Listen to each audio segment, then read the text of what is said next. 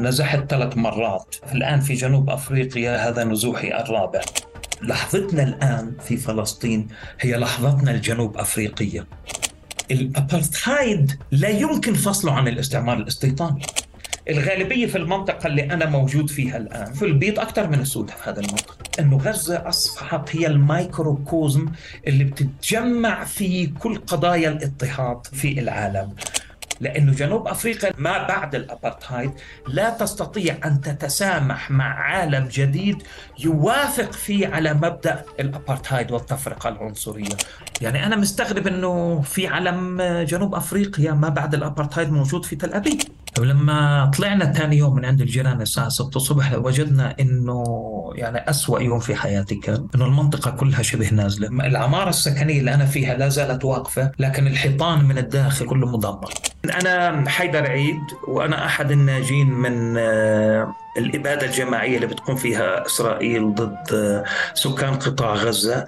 الحقيقة أن المقابلة مع آه، أخي ورفيقي أحمد كانت من أجمل وأهم المقابلات اللي عملتها في الفترة الأخيرة منذ وصولي لجنوب أفريقيا وخروجي من قطاع غزة اللي يتعرض لإبادة جماعية.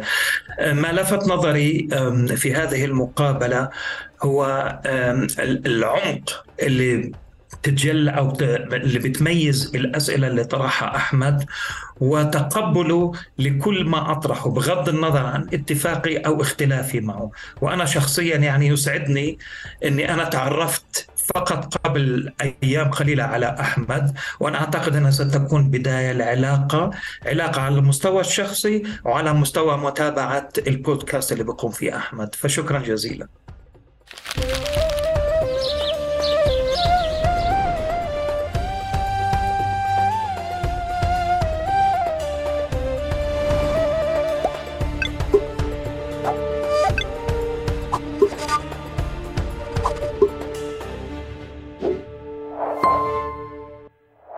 أهلا وسهلا فيك ويعطيك العافية. الله يعافيك. شكرا جزيلا أستاذ أحمد. أنا مش أستاذ خلصنا هلا. أنت أبو حيفا وأنا أحمد. تمام ممتاز جدا. وأنا وحيفا اسم جميل جدا ويمكن أول حدا بعرفه اسمه أبو حيفا يعني. فيعني اسم ثقيل ومقامه عالي وكبير. الله يخليك يسعدني ذلك لأنه يعني لدرجة لما رحت أسجل حيفا لشهادة الميلاد فكان آه، في الداخلية الشخص اللي أخذ يسجل اسم قال لي هي أول مرة أسمع حدا مسمي حيفا وأنا سأسمي بنت سأسمي بنتي برضه حيفا اللي جاي. فيعني فعلا الكل بيعجب في الاسم. يخلي لك إياها يا رب و... و... ويسعدك. إحنا عادة بنبلش تقارب بنترك الضيف يعرف نفسه كما يحب بعد السطر الممل اللي موجود في جوجل أو اللي موجود في البايو بعدين تستطرد وتحكي لنا قصتك أو كيف بتحب تعرف حالك. فتفضل. آه، شكرا شكرا جزيلا أحمد. آه، طبعا أنا التعريف يعني هذا من اسوء الأسئلة اللي توجه إلي. مش سيء لأنه سؤالك سيء لأنه السؤال آه، محرج نوعا ما وبعرفش الواحد كيف يبلش. أنا شخصيا بحب أعرف حالي الآن ما بعد 7 أكتوبر 2022 إني أنا ناجي من الحرب حرب الإبادة الهمجية على غزة. فأنا أحد الناجين من حرب الإبادة. طبعا أنا اسمي حيدر عيد وأنا محاضر في جامعة الأقصى اللي امبارح تعرض مبناها في خان يونس لهجوم يعني بربري. في حدود علمي إنه عدد الشهداء اللي سقطوا في اللاجئين النازحين إلى إلى جامعة الأقصى. ومنهم محاضرين وطلاب إلى آخره. آخر الأرقام كانت عندي 20 أنا وبعرف أنه زاد العدد يعني عند المساء. فأنا محاضر أدب إنجليزي آه، ودراسات ثقافية في جامعة الأقصى وحصلت على شهادة الدكتوراه عام 2000 من جامعة جوهانسبرغ في جنوب أفريقيا. وأنا بتحدث معك أحمد الآن من جوهانسبرغ. يعني أنا قضيت أول شهرين آه، من حرب الإبادة الهمجية على غزة. أول شهرين قضيتهم في غزة آه، نزحت ثلاث مرات. وهذا في الآن في جنوب أفريقيا لحسن حظي أنه معي أيضا جنسية جنوب أفريقيا هذا نزوحي الرابع. وإن كان جنوب أفريقيا أيضا أعتبرها وطني الثاني. وطبعا زاد حب الفلسطينيين لجنوب أفريقيا بعد آه، مقاضاة جنوب أفريقيا لدوله الأبرتهايد والاستعمار الاستيطاني بتهمه الاباده ممارسه الاباده الجماعيه في قطاع غزة. أنا أيضا ناشط مقاطعة موجود في قطاع غزة وعضو اللجنة عضو سابق في اللجنة التوجيهية والآن في اللجنة الاستشارية للحملة الفلسطينية للمقاطعة الأكاديمية والثقافية لإسرائيل. وأنا أيضا لي ثلاث كتب منشورة باللغة الإنجليزية. أكثر من هيك صعب. إن شاء الله خلال الحوار بتعرف أكثر أحمد. أنت أنت وين انولدت؟ وين نشأت؟ أنا أساسا لاجئ فلسطيني الوالد والوالدة من قرية زرنوقة المطهرة عرقيا عام 48 وهي قضاء الرملة. ولدت في مخيم النصيرات للاجئين الفلسطينيين في قطاع غزة. آه، لكن معظم حياتي قضيتها آه، يعني في مدينة غزة وبرا فلسطين. يعني درست ودرست واشتغلت برا فلسطين وقررت العودة والاستقرار النهائي عام 2000 2005 لمدينة غزة. أوكي وطوال ومن 2005 لحد 2023 أنت اقامتك الدائمة أو الأساسية في غزة؟ أي نعم في مدينة غزة أنا متواجد في, في اي منطقة؟ أنا موجود في في مكان يسمى الرمال لأنه الرمال غير موجوده الآن واول أول ثلاث أيام ثالث أو رابع يوم تقريبا تجربة ما يطلق عليه بالحزام الناري. وسأتحدث عن تجربتي بشكل يعني مفصل أكثر.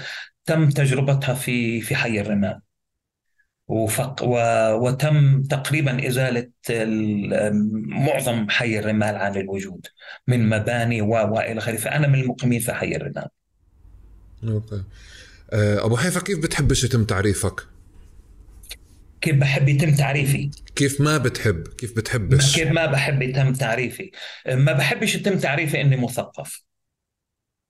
لأنه عندي إشكالية مع المثقف العربي بشكل عام والمثقف الفلسطيني وكلمة مثقف. لأن المثقف تم ربط هذه الكلمة بإنسان يعيش في برج عاجي.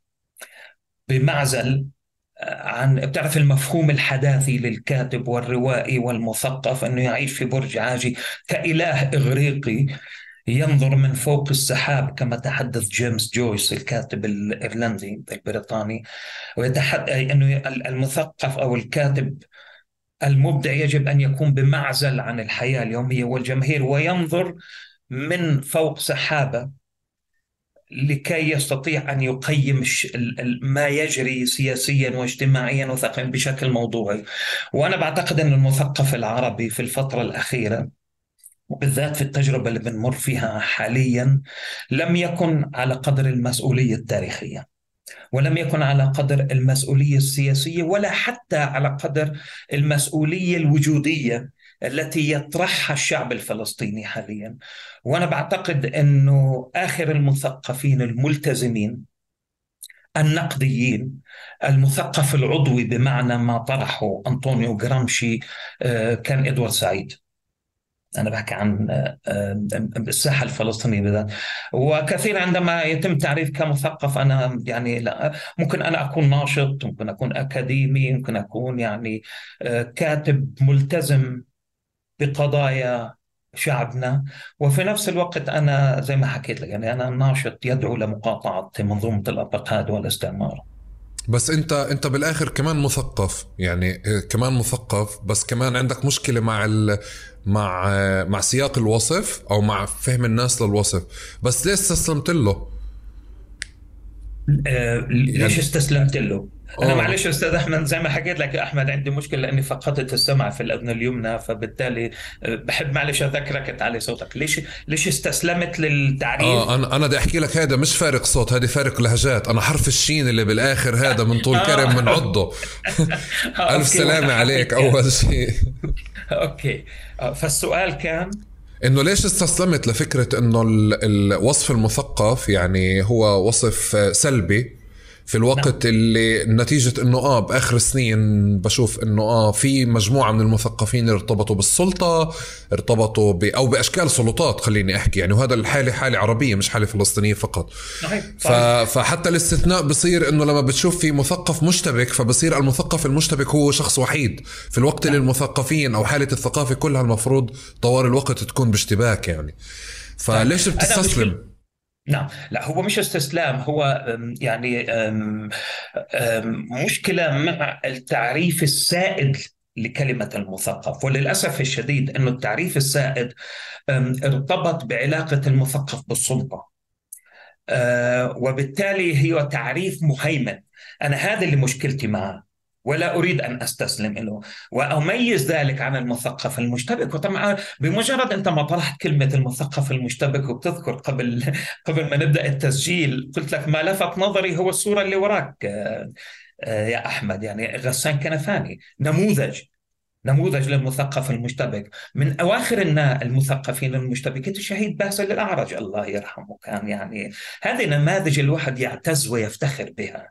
ولكن إشكاليتي هي مع التعريف السائد للمثقف التقليدي الذي يرتبط بعلاقات مصلحية مع السلطات الحاكمة زي ما تفضلت أنت بشكل عام وفي العالم العربي وفي السياق الفلسطيني أيضا. أوكي إيه إيه بحب أنا دائما بكون عندي فضول لقصة كل فلسطيني بتقارب إنه ننقش القصة الأولى اللي حولت الهوية الفلسطينية لهوية فاعلة سواء أكثر آه، انتصارا آه، وتضامنا مع فلسطين أو تفاعلا معها أو أكثر خصومه وعداء للإحتلال ولاسرائيل فقصتك من وين بلشت أنت؟ آه، قصتي يعني بلشت من قبل عام 1948 مع إني أنا من مواليد الستينيات يعني.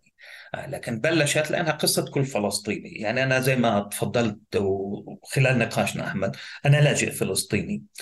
وبالتالي أنا فقدت الأب والأم عام 2005 الوالد توفى شهر 1 2005 الوالدة ما تحملت توفت في شهر 5 2005 وكلاهما يعني توفيا في مخيم النصيرات للاجئين الفلسطينيين.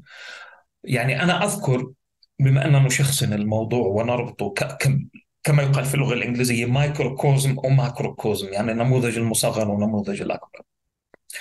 إنه الوالد والوالدة لم يقتنعا على الإطلاق بأي من الحلول السياسية والوالدة كانت أمية. أمية بمعنى أنها لا لا تكتب ولا تقرأ ولكنها كانت ذات ثقافة واسعة. آه، الولد كان من القارئ القارئين وشخصية يعني مندمج في العمل السياسي لفترة طويلة في في قطاع غزة أصعد فلسطين. فبالتالي تربيت أي نعم تربيت على أني أنا لا أنا لاجئ من قرية زرنوق المطهرة عرقيا. وبربي بناتي الطفلتين يعني سبع سنين ست سنين انهم بيعرفوا نفسهم من قرية زرنوقه المطهرة عرقا فبدأ الالتزام بإعطاء سياق لما يحدث لنا الآن كفلسطينيين على الصعيد العام وعلى الصعيد الشخصي. آه، أنا من الممكن أقول إني انولدت مع النكسة. فيعني ما قبل النكسة بعامين ثلاث أعوام. فتربيت تحت الاحتلال.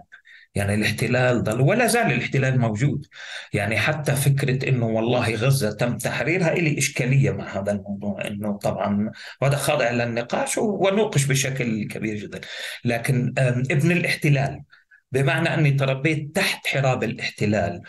وهذا ولد نوع طبعا يا إما إنه وعلى فكرة يعني أنا لسه قبل يومين آه بنحكي لك أنا لسه استلمت أول امبارح يعني كتابي.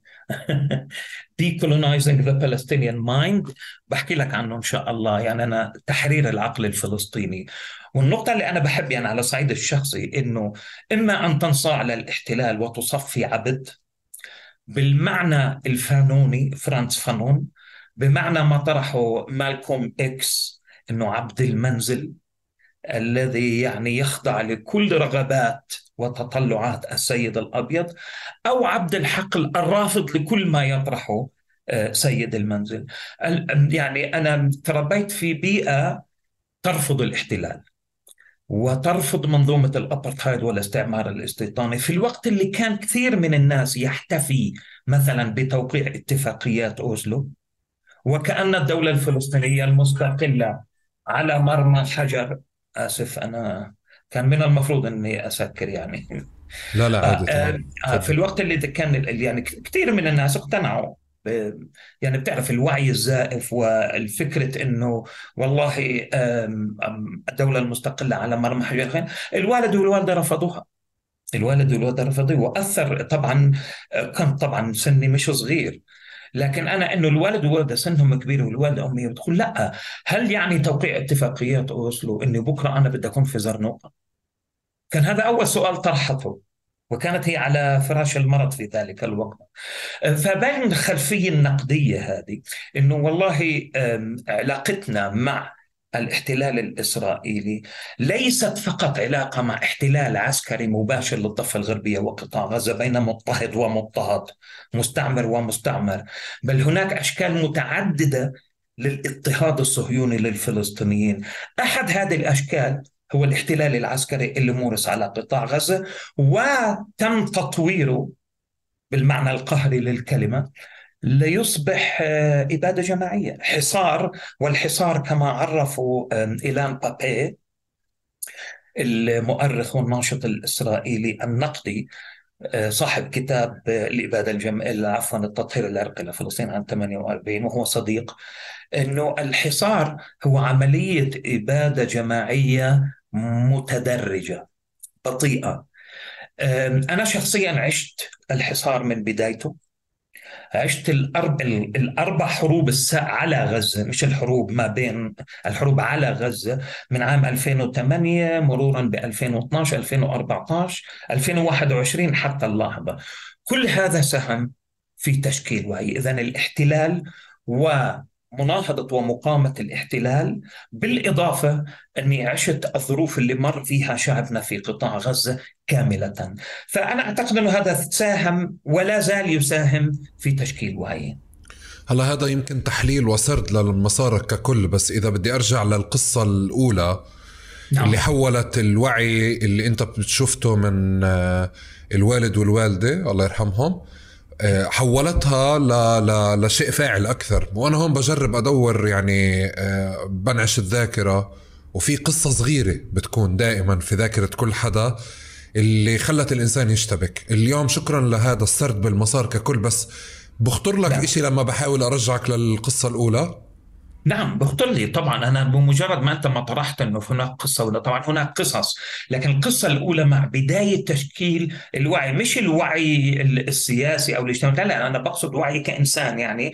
تعرف أربع سنين خمس سنين لا أنا بذكرها طبعا يعني. كنا مقيمين إحنا في مخيم النصيرات للاجئين الفلسطينيين. وهجوم الجنود الإسرائيليين على بيتنا لإعتقال الوالد. وتعاملهم مع الوالدة بالخبط بالبنادق إلى آخره. الولد اعتقل مرتين. آه، من وإحنا مقيمين في النصيرات وتم الهجوم على بيتنا وتم إطلاق النار على عم من أعمامي شفته يعني أنا. لكن اعتقال الوالد وطريقة اعتقاله واعتقال الإداري كان عمري ممكن أربع خمس سنين لكن لا زالت الصورة موجودة في وعي. يعني الجندي اللي, بيلم اللي بيلبس الكاكي والبسطار ويحمل السلاح ويصرخ ونبرة التعالي اللي كلنا الفلسطينيين بنعرفها عندما يعني يتحدث الجندي الصهيوني الإسرائيلي معنا هذه طبعا هذه من البدايات. لكن في نفس الوقت أصوات إطلاق النار في تلك الفترة. إذا بتعرف في بداية السبعينات يعني آخر الستينات بداية السبعينيات وغزة بتعرف يعني مهد الثورة كانت. دائما الأحاديث والقصص عن الشهداء. الاشتباكات. وطبعا أنت بتكون ممكن بتعرف واحد من هدول الشهداء أو اثنين. وأنت طفل صغير بتضلها الصورة صورة الشهيد صورة من أطلق النار على الاحتلال. وتم مرورا حتى مثلا بمحمد الأسود جيفارا غزة. يعني كنت طفل صغير جدا. لكن أذكر ثاني يوم من ليلة استشهاد محمد الأسود وكيف كانت القصة متبادلة. واستشهاده في بيت الدكتور رشاد مسمار اللي كان صديق للعائلة عندنا مثلا. ثاني يوم والله تم الهجوم على بيت الدكتور آه، آه، رشاد خلف مستشفى الشفاء. تعرف أهل غزة الآن اللي بيسمعونا بيعرفوا هذه التفاصيل. يعني خلف مستشفى الشفاء وتم استشهاد عدد من كانوا يسموا في ذلك الوقت فدائيين. التعريف السائد للثوار ضد الاحتلال استشهاد الفدائيين في بيت الدكتور رشاد مسمار. وبعد ذلك طبعا عرفت أنه منهم جيفارا غزة محمد الأسود اللي كان موشي ديان في ذلك الوقت. قال حرفيا أنه غزة يسيطر عليها محمد الأسود والفدائيين في الليل ونحن نسيطر عليها في النهار. آه، فهذه يعني بذكر حتى أن المقولة هذا قيلت أمامي وأنا طفل صغير. وبعد ذلك الواحد لما يوعى بيفهمها. فهذه الأحداث تقريبا اللي بقدر أقول إنها بداية تشكيل الوعي عندي.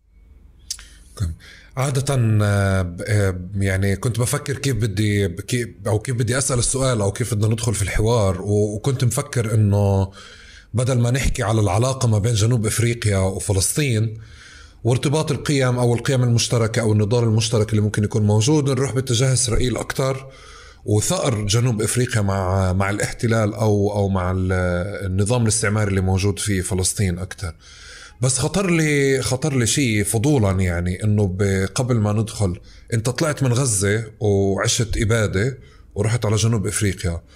وعادة يقال إنه أي حدث بصير في فلسطين في ذاكرة كمان في جنوب إفريقيا ممكن على مستوى الصور أو على مستوى القصص يعني آه، ترتبط أو أو تنتعش. آه، في ذاكرة مشتركة ما بحالتك أنت أو في صور رجعت لك أو في صور قدرت تجمعها أو شاعر إنك أنت بمكان مش كتير بعيد آه، عن لو إنك كنت مثلا في دولة أوروبية أو في دولة أبعد من جنوب إفريقيا عن فلسطين؟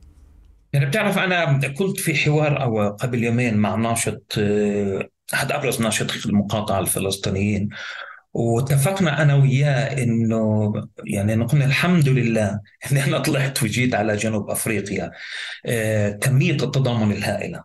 يعني هو موجود في في في أوروبا. قال لي إنه يعني أي نعم هناك تأييد على على مستوى الشارع والدم الفلسطيني.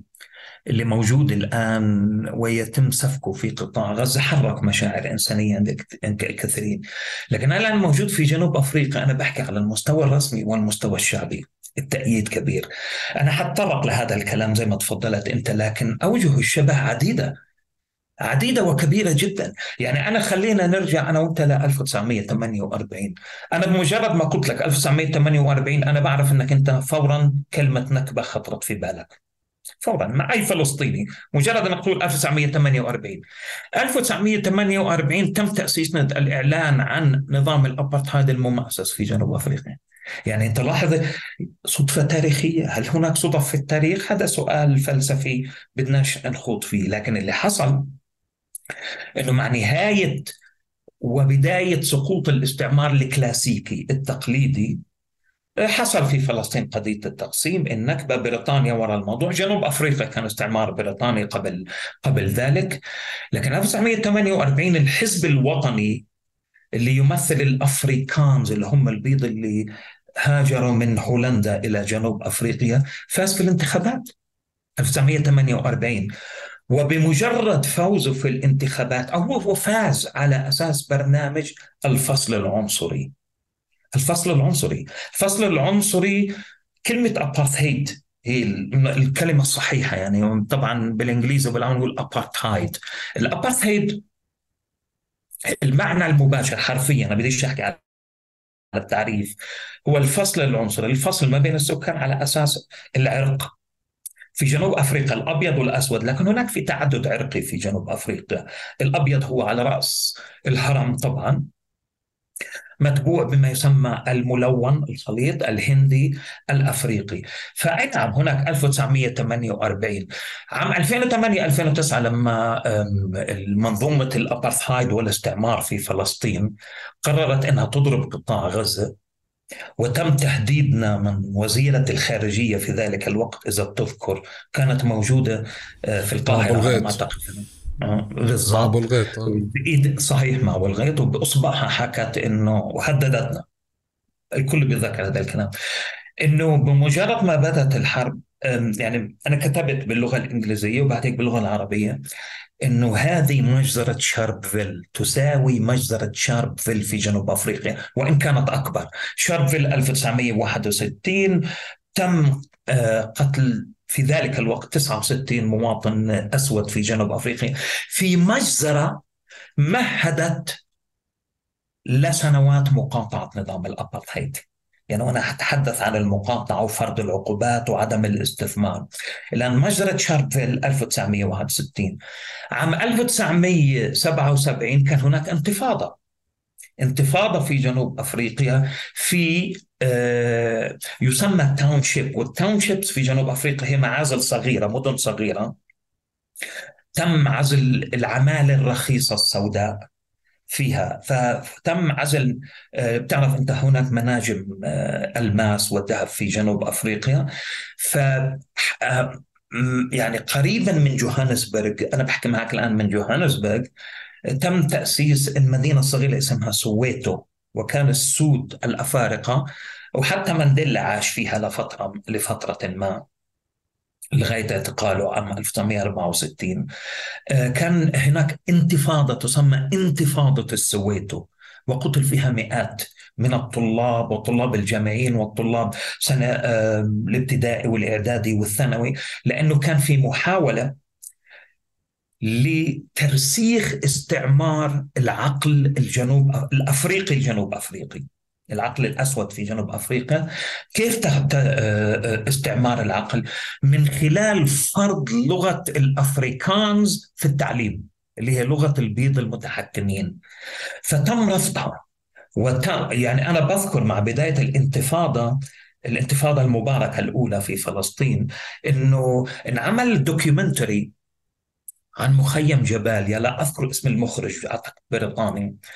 واسم ال documentary كان the Soweto of Gaza أو the Gaza Soweto سويتو غزة. يعني على أساس الشبه ما بين حصل ما بداية انتفاضتنا المباركة اللي عشتها عشت سنة سنواتها الأولى في غزة وما بين سويتو في جنوب أفريقيا. كثيرا ما نو يعني نناظر إحنا نشطاء المقاطعة إنه لحظتنا الآن اللي بنمر فيها في فلسطين هي لحظتنا الجنوب أفريقية. بمعنى إنه قد تبدو حالكه السواد وبتعرف أنت آخر لحظات الليل دائما قبل الفجر بتكون حالكه السواد جنوب أفريقيا في نهاية الثمانينات كانت تمر بلحظة حالكه السواد لكن الحكومة البيضاء فقدت السيطرة عليها. بالضبط كما تفقد السيطرة الآن إسرائيل على جنين. كما تفقد السيطرة على قطاع غزة. يعني إحنا لا أريد أن أخوض النقاش في ما يحصل في قطاع غزة الآن بالتفصيل فيما بعد قد نناقشها لكنها لحظة فارقة في التاريخ الفلسطيني. هذا ما أقصده. لحظة ما قبل 7 أكتوبر وما بعد 7 أكتوبر. في جنوب أفريقيا ما بعد ال 87 لغاية 1990 ليش 1990 1990 اللحظة اللي تم إطلاق سراح نيلسون مانديلا فيها. طب إذا كانت بريطانيا تعتقد أو يعني تعتبر نيلسون مانديلا مارغريت تاتشر إذا تذكر أحمد أكبر إرهابي على سطح الكرة الأرضية مانديلا. أنا بحكي عن 87 88 رونالد ريغان 86 87 كان يتحدث عن برضه مانديلا كإرهابي. وكانوا بيروجوا إحنا طبعا التطبيع الآن في السياق الفلسطيني لشيء سموه في ذلك الوقت constructive engagement. البناء الإيجابي على ما أعتقد أو اللي هو الحوار البناء مع الحكومة البيضاء لإقناعها بتخفيف يعني لتحسين شروط الاضطهاد ما بسميه أنا تحسين شروط الاضطهاد اللي هو شبيه باتفاقيات أوسلو. اتفاقيات أوسلو بنت على أساس تحسين شروط الاضطهاد وليس على أساس حل جذري للقضية الفلسطينية مبني على العدالة.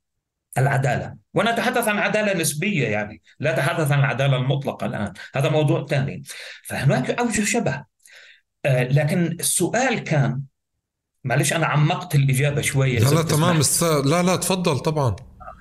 السؤال كان إنه كنا أنا يعني عشت هاللحظه هذيك وكنت آه، في الخارج بدرس ونحمل صور نيلسون مانديلا وهو شاب. ما كناش نعرف صورته هو في السجن. لسه آه إنه لحظة حالكه السواد. موازين القوى كلها لصالح المضطهد المستعمر الأبيض آه، لكن تحولت جنوب أفريقيا استخدموا مصطلح إنه حزب المؤتمر الوطني الأفريقي، الجبهة الديمقراطية المتحدة، الحزب الشيوعي الجنوب أفريقي، حركة الوعي الأسود بقيادة ستيف بيكو اللي كان استشهد في آخر السبعينيات. لكن الحركة استمرت. وعلى فكرة من المحامين اللي دافعوا عن القضية الفلسطينية وأخذوا إسرائيل لمحكمة العدل، منهم بيجوا من خلفية فكرية من حركة الوعي الأسود. تحرير العقلين أي نعم يعني كلام يعني شوف كانوا أطفال صغار أو ما كانوش مولودين لوين وصلنا. لهذه اللحظة أنهم يدافعوا عن الدم الفلسطيني. فكانت السؤال إنه إيش اللي حصل وغير موازين القوى؟ إنه جنوب أفريقيا كانت تعمل على إنتاج القنبلة النووية بالتنسيق مع إسرائيل في ذلك الوقت على فكرة. يعني لهذه الدرجة.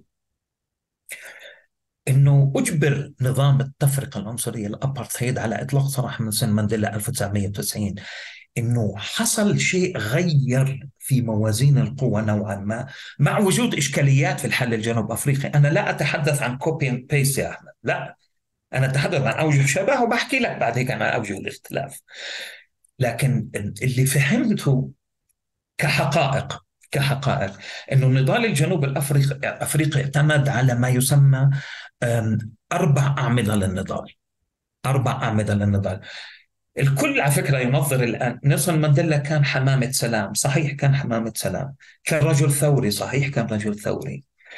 كان رجل يدعو ضد العنف. هذا كلام غير صحيح. هذا كلام غير صحيح. نرجع في التاريخ ل 1964 لما اعتقل نيلسون مانديلا اعتقل على أي أساس؟ وأول ما طلب الحكم الأول اللي طلب ضد نيلسون مانديلا كان الإرهاب.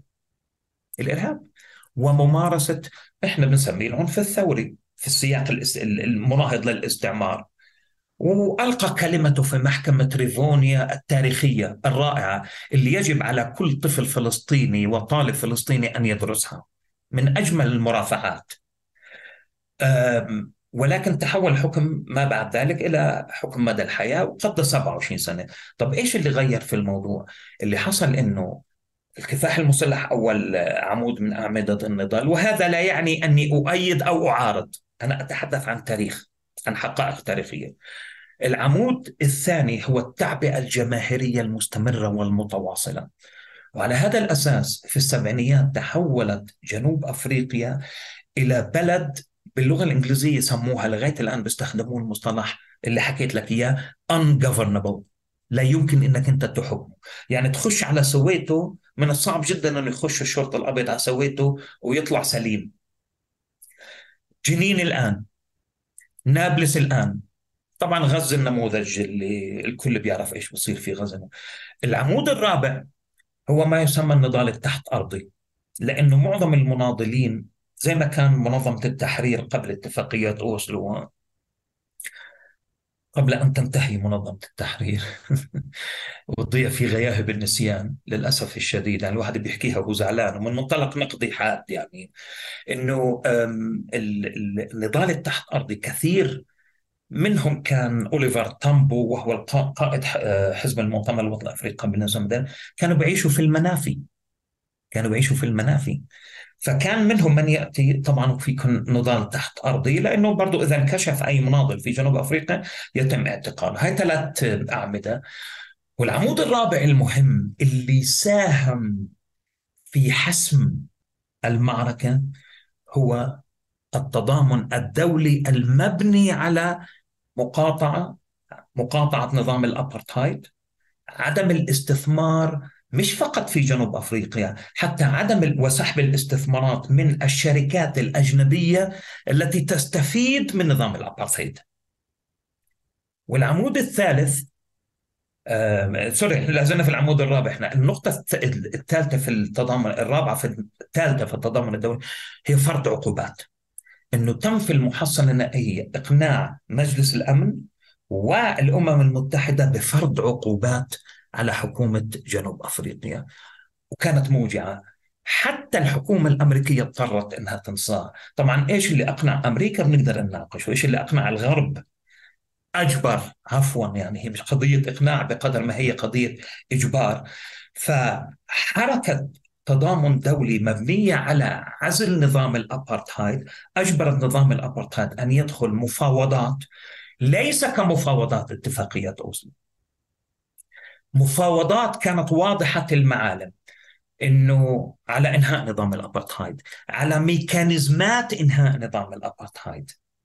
كيف ممكن ننهي التفرقة العنصرية؟ الشعار كان واضح جدا. حزب المؤتمر الوطني الأفريقي وكل الحركة المناهضة لنظام الأبارتهايد قالت لن نتنازل عن نقطة أساسية يضمنها لنا القانون الدولي والإعلان العالمي لحقوق الإنسان. الإعلان العالمي لحقوق الإنسان إنه كل بني البشر متساويين. إحنا اللي بدنا إياه في جنوب أفريقيا كل جنوب أف... أرض جنوب أفريقيا لكل ساكنيها بغض النظر عن الدين، اللون، الجنس، العرق إلى آخره إلى آخره، وبالتالي الشعار اللي لا زال لحتى الآن يطبق one person one vote. أي شخص في جنوب أفريقيا بغض النظر عن دين لونه يتوجه إلى صناديق الاقتراع. وهذا ما حصل عام 1994 ولم يحصل عندنا. فبالتالي عندنا تشابه تاريخي. لحظتنا الجنوب أفريقية لكن لا يوجد استثمار سياسي جيد على الساحة الفلسطينية. أنا أطلت في الإجابة على السؤال. لا لا بالعكس أنت ساعدتني إني أسأل السؤال اللي بعده إنه يعني جزء من دخول نقاش الأبرتايد ونظام الفصل العنصري على فلسطين إنه ضل فترات طويلة نقاش نخبوي آه، وما بين مؤيد أو. أطراف بتحاول تفرضه بالمساحات العامة وما بين أطراف آه، بت... بترفض أو بتقاوم حضوره أو فرضه بالمساحات العامة في بابين باب اللي هو قديش هذا النموذج أصلا نجح وبنفع إحنا ناخده بالكامل ونطبقه عنا. هذا جزء من الاختلافات اللي ممكن نحكي فيها. وفي شيء تاني إنه ليش إحنا ناخذ نموذج ونحاول نطبقه ونفرضه داخل فلسطين. ليش ما بناخذ نماذج تاني؟ وانت عم تحكي هلا عم بتذكر النقاشات الأولى اللي هيك يعني آه، آه، طلعت يمكن على السطح أكثر ب 2011 و12 أكثر لما صارت يعني حالة الحراك الشبابي خليني أحكي طلعت على السطح أكثر. انطرح كمان هذا النقاش بشكل أكثر. إحنا ليش مشغولين؟ يعني أنا عارف إنه في آه، نقاط اشتباه وفي اختلاف. بس ليه إحنا مشغولين بإسقاط نموذج واحد؟ ليش مش عم ناخذ من أكثر من نموذج وبنحكي إنه هدول بيشبهوا الحالة في فلسطين؟ سؤال ممتاز جدا. يا أحمد وكنت متوقع. شكرا الله يخليك. رح أحاول ما تتوقعنيش. لا لا لا. شوف يعني أنا الإجابة على السؤال لما حكيت لك هناك أوجه شبه وهناك قلت له وأنا أقول النمو أنا لم أقل النموذج يعني بمعنى إنه مش هو النموذج الوحيد. إحنا بنقارن مع كل أنظمة الاستعمار الاستيطاني. لكن أنظمة الاستعمار الاستيطاني ما بينها برضو اختلافات. عفوا.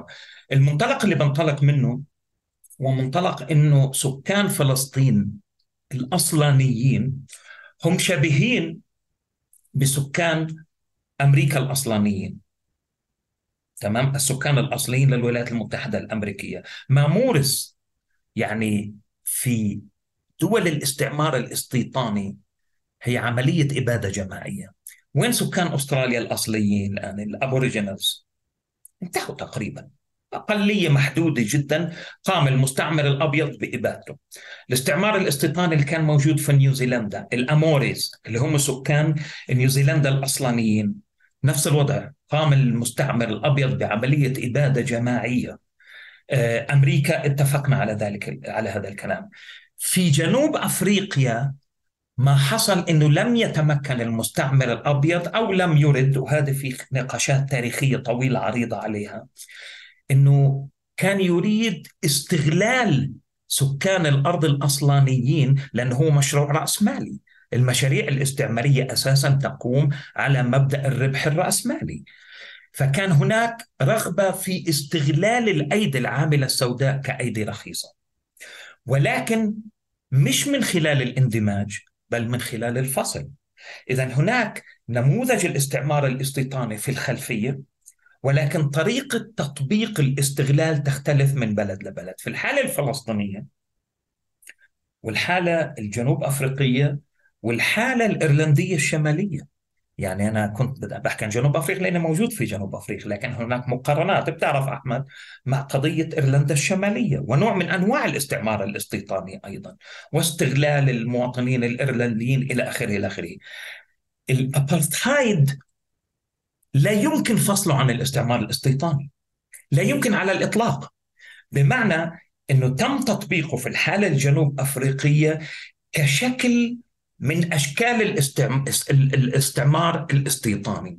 في الحالة الفلسطينية إنه هناك أشكال متعددة من الاضطهاد مارسها الاستعمار الاستيطاني.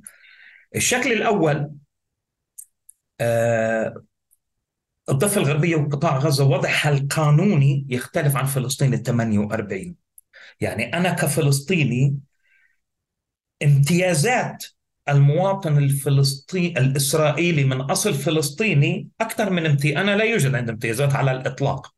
كذلك يوجد اللاجئ الفلسطيني. الت... يعني التجزئات السكانية اللي خلقها الاستعمار الاستيطاني في فلسطين أدت إلى وجود أشكال مركبة من الاضطهاد.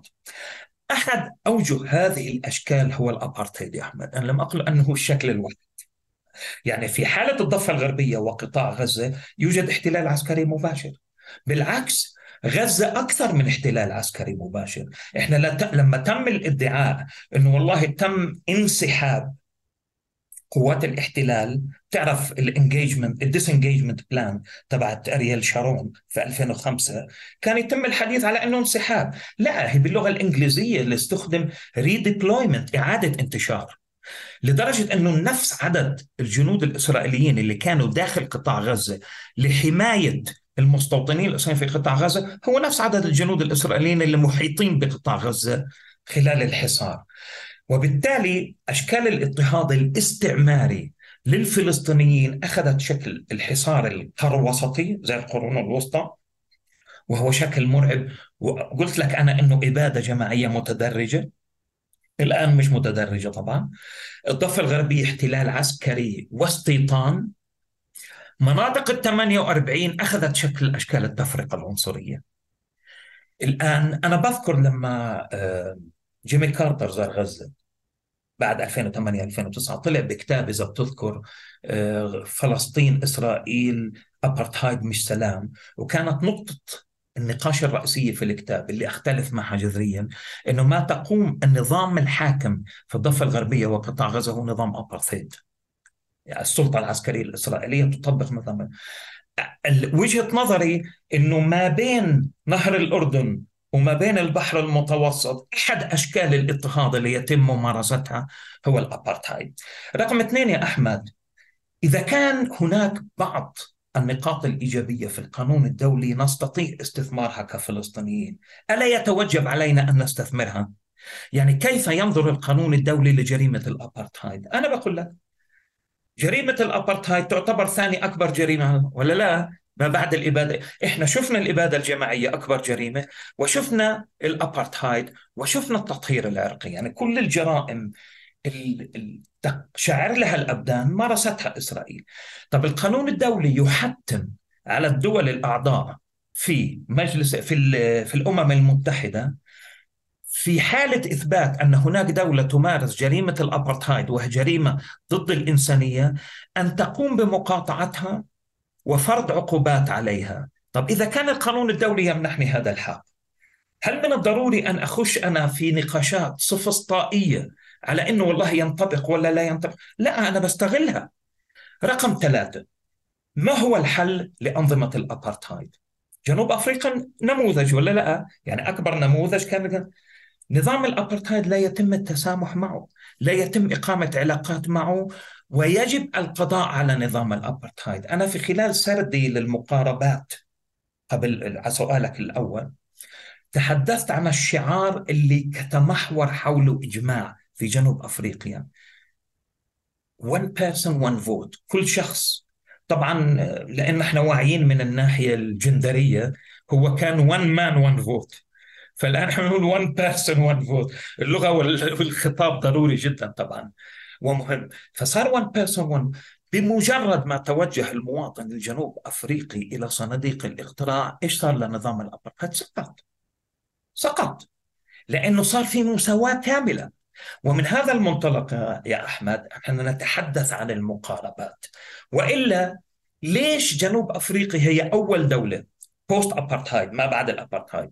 أول دولة والدولة الوحيدة اللي توجهت لل ICJ محكمة العدل العليا لتطالب بمحاكمة إسرائيل أنها ترتكب جريمة الإبادة الجماعية بسبب الخلفية التاريخية. الخلفية التاريخية على صعيد الاضطهاد انهم بيفهموا إيش الاضطهاد اللي بتمارسه إسرائيل وفي نفس الوقت المقاومة. طرق المقاومة التي يمارسها الفلسطيني. والنقطة الأخيرة أستاذ أحمد أنا لا أقول إني بجيب حكيت أكثر مرة مش copy and paste أنا قلت هناك دروس نستفيد منها من التجربة الجنوب أفريقية. بالضبط زي ما هناك دروس من فيتنام زي ما هناك دروس من إيرلندا الشمالية زي هناك زي ما في هناك دروس دروس من الجزائر. الجزائر فقدت 1.5 مليون شهيد.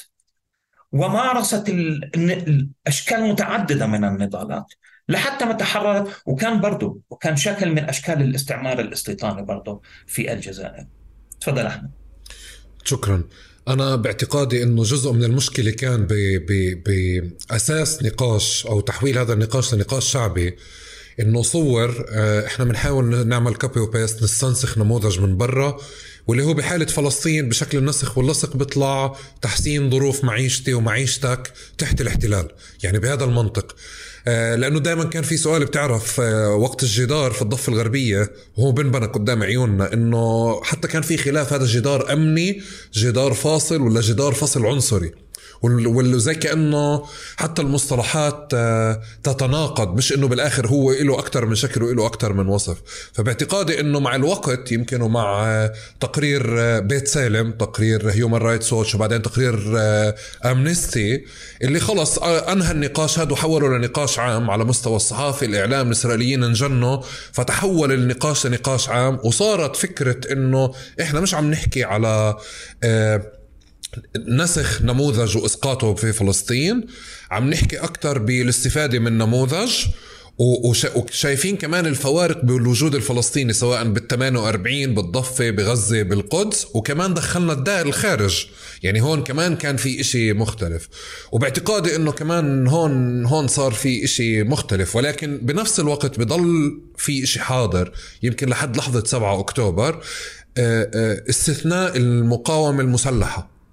زي كأنه هذا الإشي اللي أنت بنفع إحنا نقول مانديلا كمان تم اعتقاله عشان الإرهاب وفي جنوب أفريقيا كمان كان الخيار الكفاح المسلح أو أو العمل المسلح كان هو خيار ولكن عموم مثقفينا وعموم الناشطين اللي اشتغلوا بالسنين بنفع عامة السنين الأخيرة تجنبوا هذا الخيار أو تجنبوا الحديث عن هذا الخيار وأعتقد إنه لحظة 7 أكتوبر يعني جزء من تجلياتها إنه بتفرض نقاش الكفاح المسلح أو هذا الأسلوب على جميع الأوراق أوراق السياسات وأوراق الناشطين في كل مكان.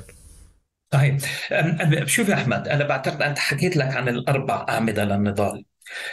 قضية الكفاح المسلح كل دولة مورس مورس ضدها الاستعمار بأشكاله المتعددة. يعني أنا بعتقد إنه إشكاليتنا والإشكالية السائدة إنه سنوات ما بعد 1993 وصولا إلى المرحلة الأخيرة ما تقريبا ما بعد 2005 إنه كان في محاولات نجحت بشكل نسبي في استعمار العقل الفلسطيني.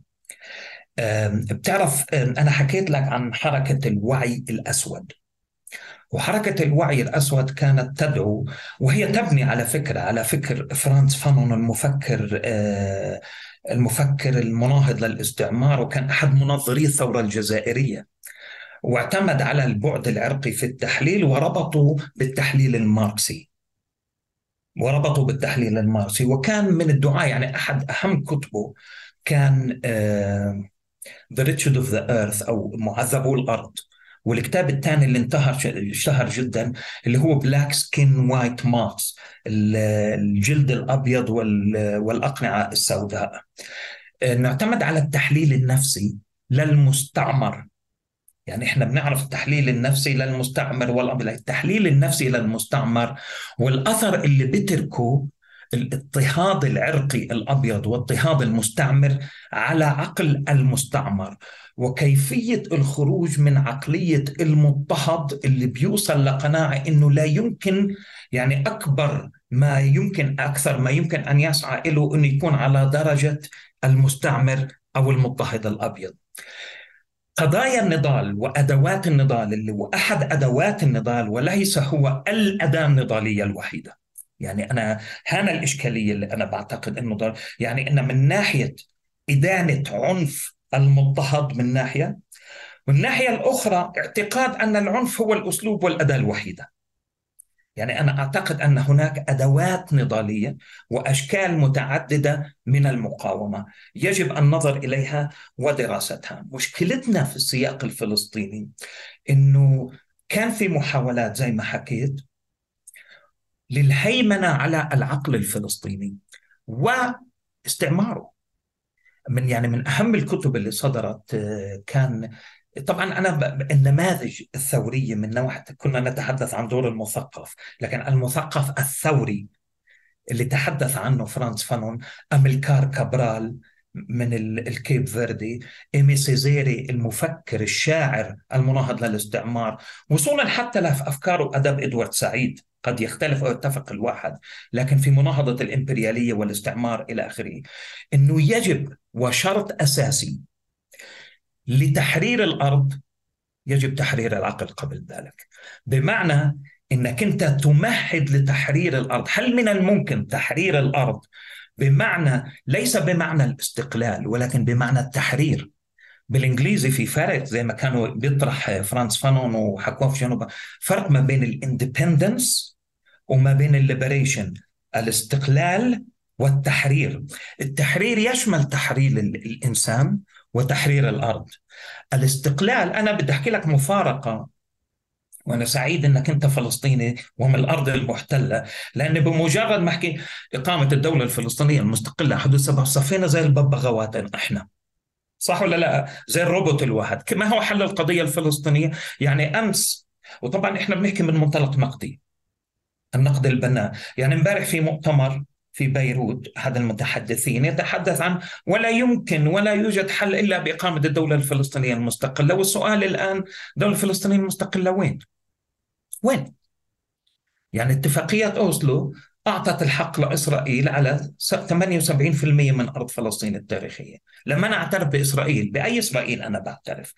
بالتالي أنا ليش بطرح هذه الأسئلة اللي هي أسئلة جذرية ومهمة جدا؟ إنه العقل الفلسطيني ما بعد ال 93 كم تطويعه بحيث يقبل بما طرحه اليسار الصهيوني تاريخيا. ما طرحه اليسار الصهيوني يا أحمد هو الفصل. نرجع لكلمة الأبارتهيد الآن. الفصل ما بين السكان الأصلانيين natives indigenous population. وأنا آسف أحيانا بستخدم بعض المصطلحات باللغة الإنجليزية. لا عم بترجمهم آه كلهم فأنا مش عم بذكرك في شيء لا, لا أنا بترجم وأنا بحكي قدر الإمكان. في أدب ما بعد الاستعمار وأدب الاستعمار الاستيطاني مهم جدا هذه المصطلحات. يعني تستخدم بشكل مهم لفهم قضيتنا. إنه تم تطويع العقل الفلسطيني بحيث يقبل ما طرحه المستعمر. وبنرضى باللي بيعطونا إياه. يعني كم مرة أنا وأنت سمعناها في الأرض المحتلة لغاية ما نتمكن و... وإلى آخره طب إيش اللي بده يعطيك إياه المستعمر الصهيوني؟ المستعمر الصهيوني ما بدوش يعطيك ولا شيء لأنه نقطة أساسية كما ثبت الآن في قطاع غزة، نقطة أساسية من الفكر الصهيوني كانت التخلص على أسس استعمار السلطاني من السكان الأصلانيين، ولكن العقل الفلسطيني ما بعد ال 93 أعاد تعريف الشعب الفلسطيني ليصبح تعريف الشعب الفلسطيني هم فقط سكان الضفة الغربية وقطاع غزة. طب هناك مكونين رئيسيين. فلسطينية 48 السكان الأصليين لفلسطين واللاجئين الفلسطينيين عفوا اللي بيعيشوا في المنافي. السؤال كالتالي هل كان يمكن أن يتم حل أو هل لا زال لا هل يمكن حل القضية الفلسطينية بدون عودة اللاجئين الفلسطينيين؟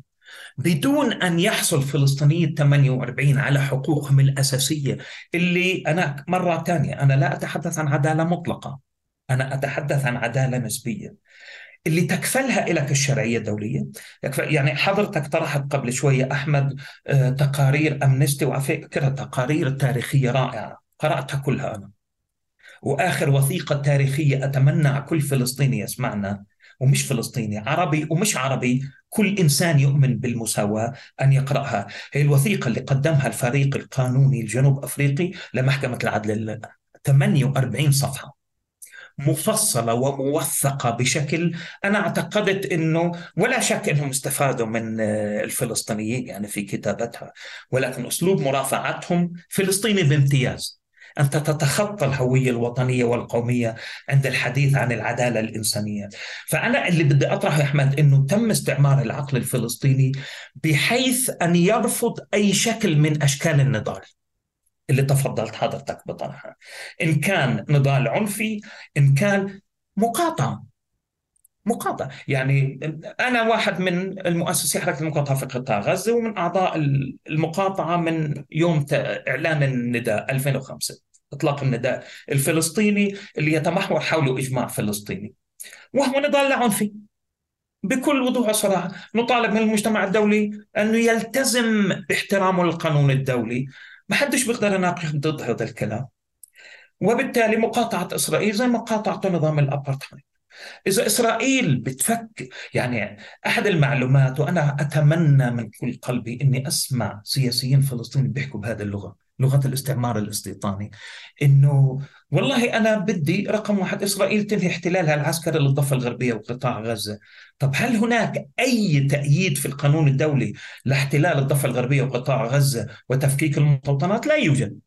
إذا أنا أطالب المجتمع الدولي أن يقف أمام مسؤولية اثنين قرار الأمم المتحدة جمعية العامة للأمم المتحدة 194 يدعو لعودة اللاجئين الفلسطينيين وتعويضهم. أنا بدي أرجع لزرنوقة وبدي يتم تعويضي عن ما سرق من أهلي. القانون الدولي يكفل لي ذلك رقم على علاته طبعا على علاته ولكن أنا بقول كأداة نضالية. رقم ثلاثة أنه إسرائيل لا يوجد لديها دستور. إسرائيل وأنت بتعرف طبعا والناس المطلعين قوانين أساسية. آخر قانون أساسي إيش بعرف إسرائيل؟ قانون القومية 2017 إسرائيل هي دولة اليهود. إيش اللغة الرسمية للبلد؟ العبرية. واعتبار أن المستوطنات اللي مقامة بشكل غير شرعي جزء من هذه الدولة يطبق عليها القوانين المدنية. طب إذا هذا كل الكلام مخالف للقانون الدولي ما هو مدى استخدامنا له إحنا؟ اتفاقية أوسلو حصرتنا في الضفة الغربية وقطاع غزة وإذا بتذكروا أكيد قرأت أنت قبل اتفاقيات أوسلو لا كان في شيء اسمه غزة أريحة أولا. ولما إدوارد سعيد إذا بتذكر في الألف في نص التسعينيات لما كتب كتابه Politics of Disposition تم ترجمته غزة أريحة أولا. آه وصلنا لمرحلة أنه كتب إدوارد سعيد منعها في فلسطين. منعت. وزير الثقافة مين كان في ذلك الوقت؟ بعرفش إذا مسموح على برنامجك نطرح أسماء لا بدفع لا. بدفع تحكي براحتك كان ياسر عبد ربه. كان وزير الثقافة. وكان إدوارد سعيد في زيارة في آخر كتابه The Politics of Disposition كتب عن هذه التجربة أنه كان بزور فلسطين 1996 وتوجه لزيارة الوزير في مكتبه. وباسوا على خده وباسوا على خده وإدوارد سعيد الكل يفتخر فيه. تختلف بتتفق معه لكنه قام فلسطيني ليغادر إدوارد سعيد فلسطين يوصل لنيويورك ليكتشف أنه وزارة الثقافة منعت تداول كتب منها كتاب عن غزة أريحة أولا. والنقطة الأخيرة أحمد أنه هل يمكن يعني الفصل بين نظامنا نظامنا اللي هو من أجل حقوق أساسية وما بين الديمقراطية وحقوق الإنسان. يعني الوضع الحالي في فلسطين بيجيب على هذا السؤال. ما هو وضع حقوق الإنسان في فلسطين الآن؟ حتى لو لم يكن هناك احتلال هل إحنا بدنا حكومة عربية تقليدية مثل 22 حكومة عربية لا يستطيع المواطن العربي أنه يرفع صوته بسؤال نقدي للحكومة. نحن لا إذا كانت فلسطين بدها تكون زي أي دولة عربية أخرى أعتقد أن أنا وأنت نتفق أن الدماء الفلسطينية اللي تسيل الآن في فلسطين أكبر من هذه الحكومات كلها. أنا يمكن أنت حكيت من نص التسعينات آه، بقضية أنه فرض علينا أن نقبل ما يطرحه اليسار الصهيوني. بس كمان لسه بدي أرجع لما بعد الانتفاضة الثانية أنا بذكر أنه كمان كان في شكل من السطو على النماذج أو تحديد النماذج اللي أنت ممكن تتحرك فيها في فلسطين.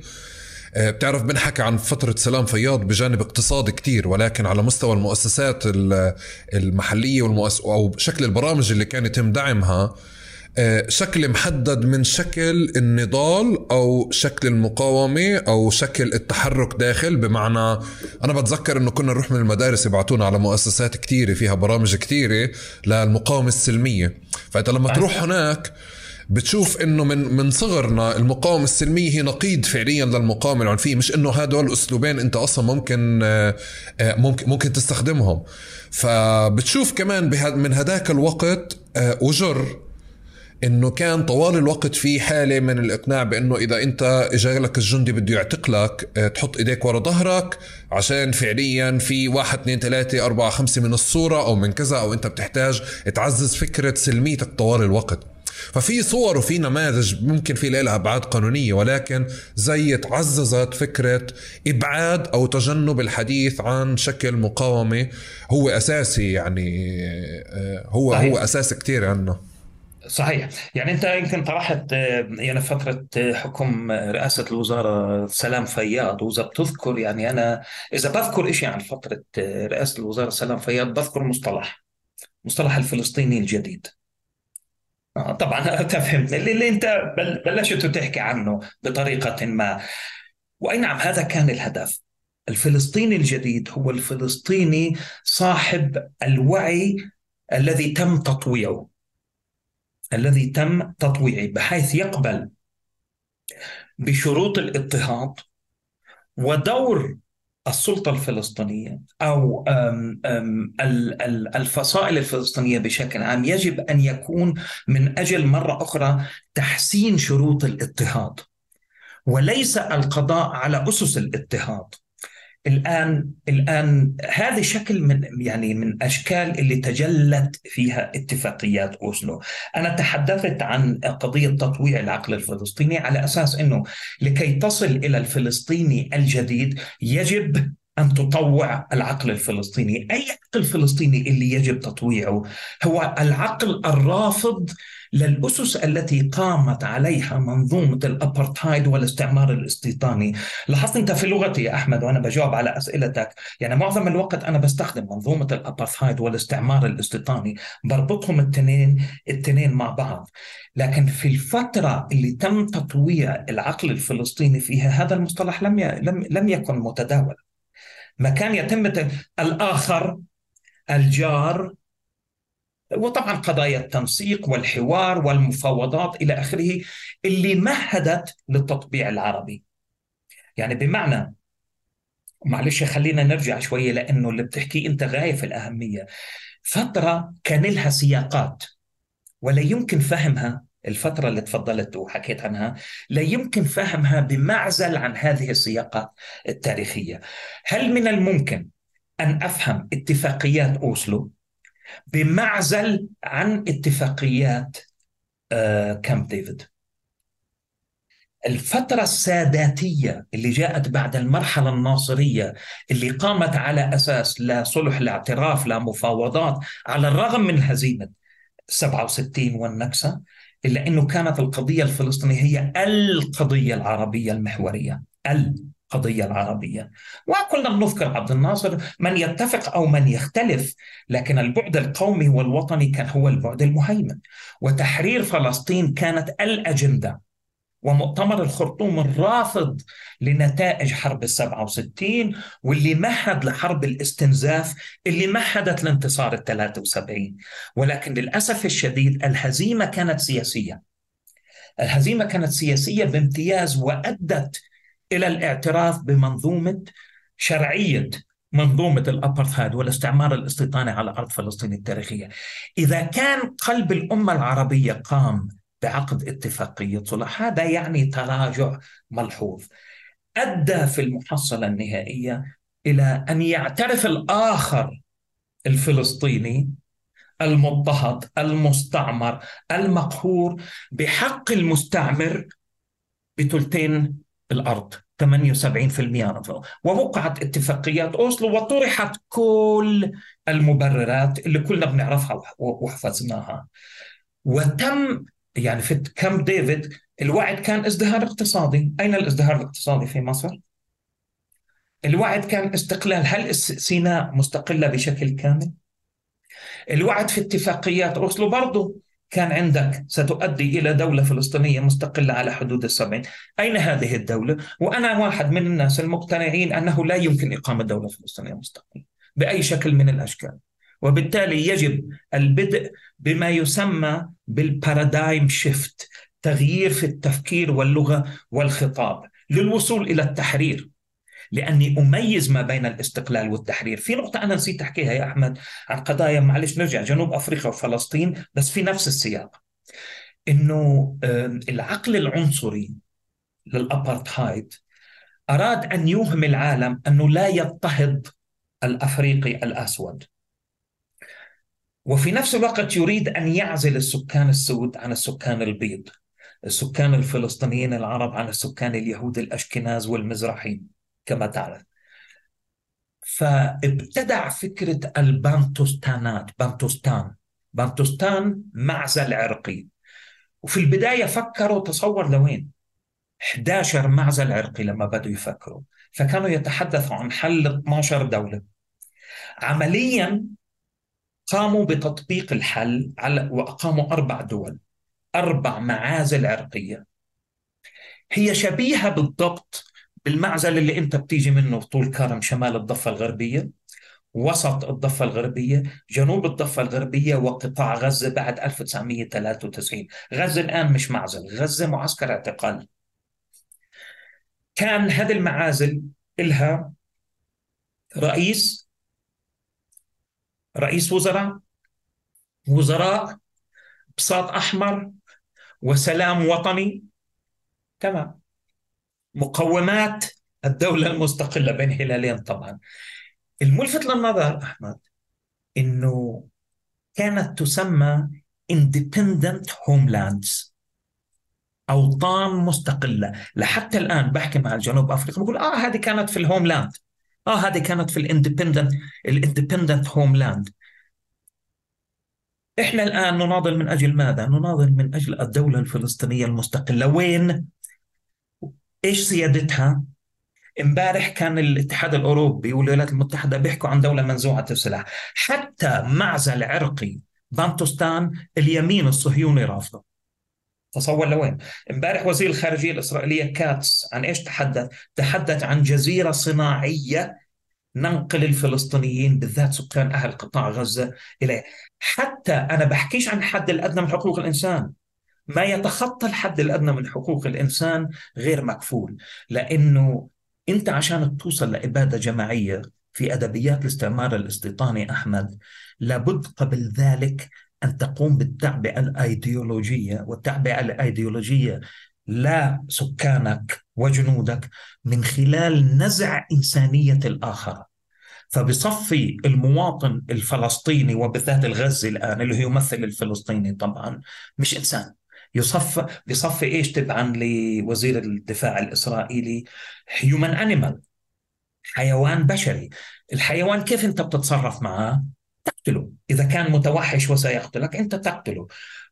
وهذا مورس برضه في جنوب أفريقيا. فإحنا وصلنا لمرحلة الآن بدنا نتحدى هذا الكلام ونطرح بدائل. بدائل تكون بدائل جذرية تكفل الحد الأدنى من حقوق الإنسان وإلها رؤية استشرافية مستقبلية بالضبط زي ما كان في جنوب أفريقيا أبو حيفا بتعرف بحس أحيانا نحن محظوظين بشكل احتلالنا أنه بمعنى طول الوقت عنده أطماع للتوسع.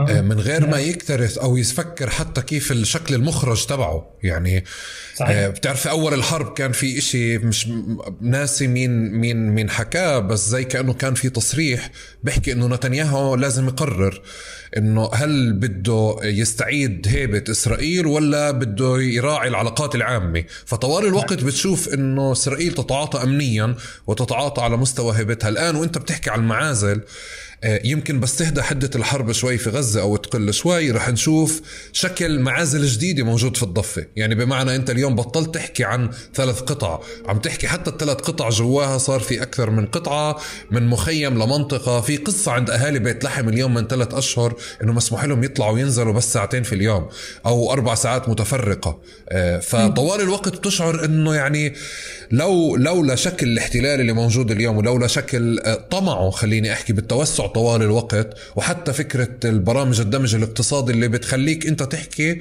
وانت مرتاح اليوم على. آه، الأشياء المتقاربة بين بين جنوب أفريقيا وبين فلسطين يعني بهذا الشكل بس بدي بدي بدي تساعدني نعم. أفهم شغلة آه، آه، وخلينا نروح شوي على جنوب أفريقيا عشان أستغل نعم. خبرتك يعني وأستغل فعليا إقامتك المتعددة على مرحلتين. آه، بأي مكان بتتحول في آه، قصة ما أو قضية ما لمتاحف ولا مسارات سياحية آه، بتروح القصة. يعني بتروح روحها. بمعنى إنه في خوف كان دائما إنه بالمرحلة تبعت التحقيق في اغتيال ياسر عرفات إنه إذا بنفتح له متحف بتتحول بتحول ياسر عرفات لخلص متحفية يعني بصير فيه مجرد موجود هو وتفاصيله. في حالة جنوب إفريقيا في إشي شوي بضل أستغربه مع كم المسارات تحويل آه، آه، آه، كل الشواهد اللي أنت بتقولها لمسار سياحي اللي الناس بتروحه بتدخل على المعتقلات بتدخل على الكذا. ومعروف شوي إنه هذا النمط بقتل القضايا أو بقتل روح القضايا. ولكن في حال جنوب إفريقيا ما قتلها. جزء من الناس أو جزء من الادعاءات بيقول إنه ما زال في رواسب وما زال في آه، بعض التفاصيل اللي موجودة من آه، نظام الفصل العنصري اللي أصلا ما خلاها تنتهي وتتحول بالكامل لمجرد مسار سياحي بتدفع فيه رقم وتتفرج عليه وبتروح يعني. فممكن صحيح. تخبرني عن ليش ما ما ما انتهت القضية آه. في جنوب أفريقيا آه هو شوف يعني إحنا الآن برضه بما أننا بنحكي عن جنوب أفريقيا وإنه هل الحل الجنوب افريقي هو حل يعني حل من الممكن اتباعه لحل القضية الفلسطينيه؟ لا في إشكاليات عويصة جدا وكبيرة جدا كانت في الوصول لهذا الحل، يعني هناك مفكرين ونشطاء نقديين لم يقتنعوا على الإطلاق بالطريقة اللي توصل فيها حزب المؤتمر الوطني الأفريقي والحزب الشيوعي الجنوب أفريقي اللي برضه على فكرة بيجي من خلفية ستالينية بحت خلفية ستالينية وأعتقد إنك فهمتني فيها لأنه إحنا اليسار الفلسطيني في الخلفية الستالينية والولاء التام كان للاتحاد السوفيتي وبالتالي تدهور اليسار الفلسطيني مرتبط كان بسقوط الاتحاد السوفيتي بشكل كبير. إنه نظر حزب المؤتمر الوطني الأفريقي لقضية في جنوب أفريقيا على أنها فقط تمييز عنصري. هناك الكثير من المفكرين النقديين ومنهم كان مؤسس حركة ال Black Consciousness Movement حركة الوعي الأسود ستيف بيكو اللي استشهد في أقبية التحقيق في 77 ومنهم نيفل ألكساندر اللي كان برضه موجود في سجن Robben Island جزيرة روبن مع نيلسون مانديلا. كانوا على خلافات كبيرة جدا مع حزب المؤتمر الوطني الأفريقي أنه القضية مش فقط قضية تفرقة عرقية عنصرية مش racial discrimination هي آه، عرقية رأسمالية. بمعنى أنه الرأسماليين البيض آه، هم اللي خلقوا التفرقة العنصرية في محاولة منهم لاستغلال العمالة السوداء الأيدي السوداء الرخيصة وتكديس ثرواتهم. الآن لما تم الوصول لحل لم يتم بأخذ الأخذ بعين الاعتبار أن هناك بعد رأسمالي للاضطهاد الأبيض للمواطن الأسود في جنوب أفريقيا. وبالتالي بالرجوع لما قاله فرانس فانون في يعني وكل اللي بيسمعوك أنا متأكد أنهم ناس مثقفين مثقفين بالمعنى النقدي ومهتمين من أهم الفصول اللي كتبها فرانز فانون في كتابه The Wretched of the Earth المضطهدين المعذبو الأرض فصل بعنوان وهذا كثير منهم إدوارد سعيد اعتبره من أهم الفصول. انزلاق pitfalls of national consciousness انزلاقات الوعي الوطني. إنه أي نعم أنت لكي تصل إلى مرحلة الاستقلال ثم الانتقال إلى التحرير يجب أن يتحول الوعي السياسي المبني على إجماع من وعي وطني إلى وعي اجتماعي وسياسي.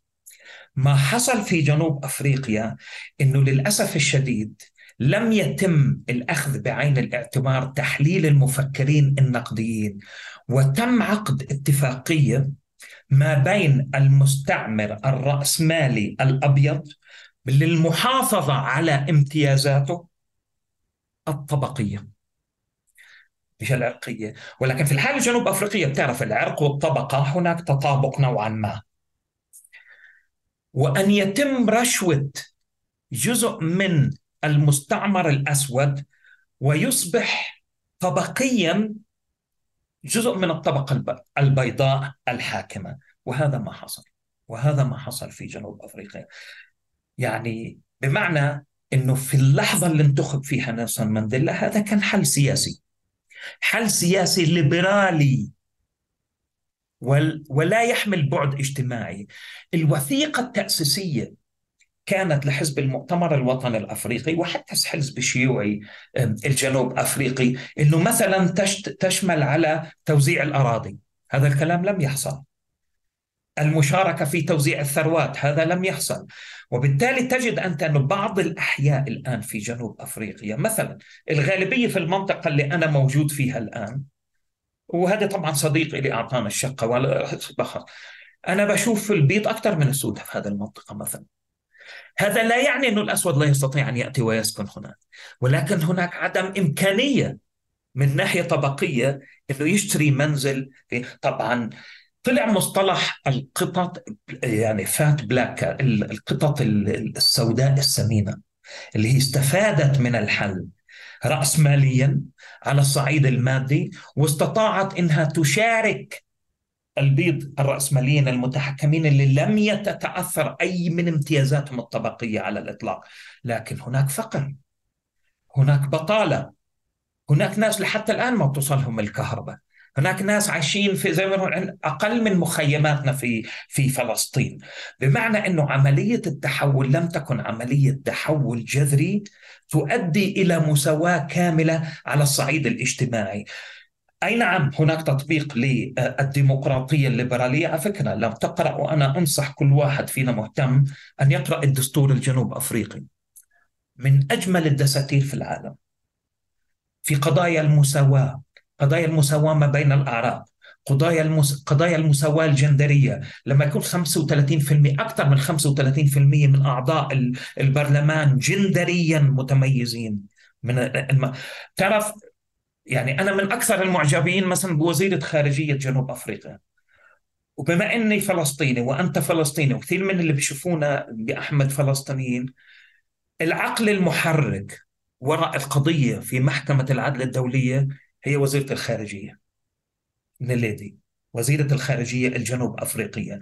بمعنى أنه هناك عقول جبارة في جنوب أفريقيا لكن للأسف الشديد على الصعيد الاجتماعي وعلى الصعيد الطبقي كثير من الناس لم يشعروا بتغيير في ظروف في الظروف الحياتية واليومية. الآن نفس الكلام إحنا بدنا نستفيد منه في فلسطين.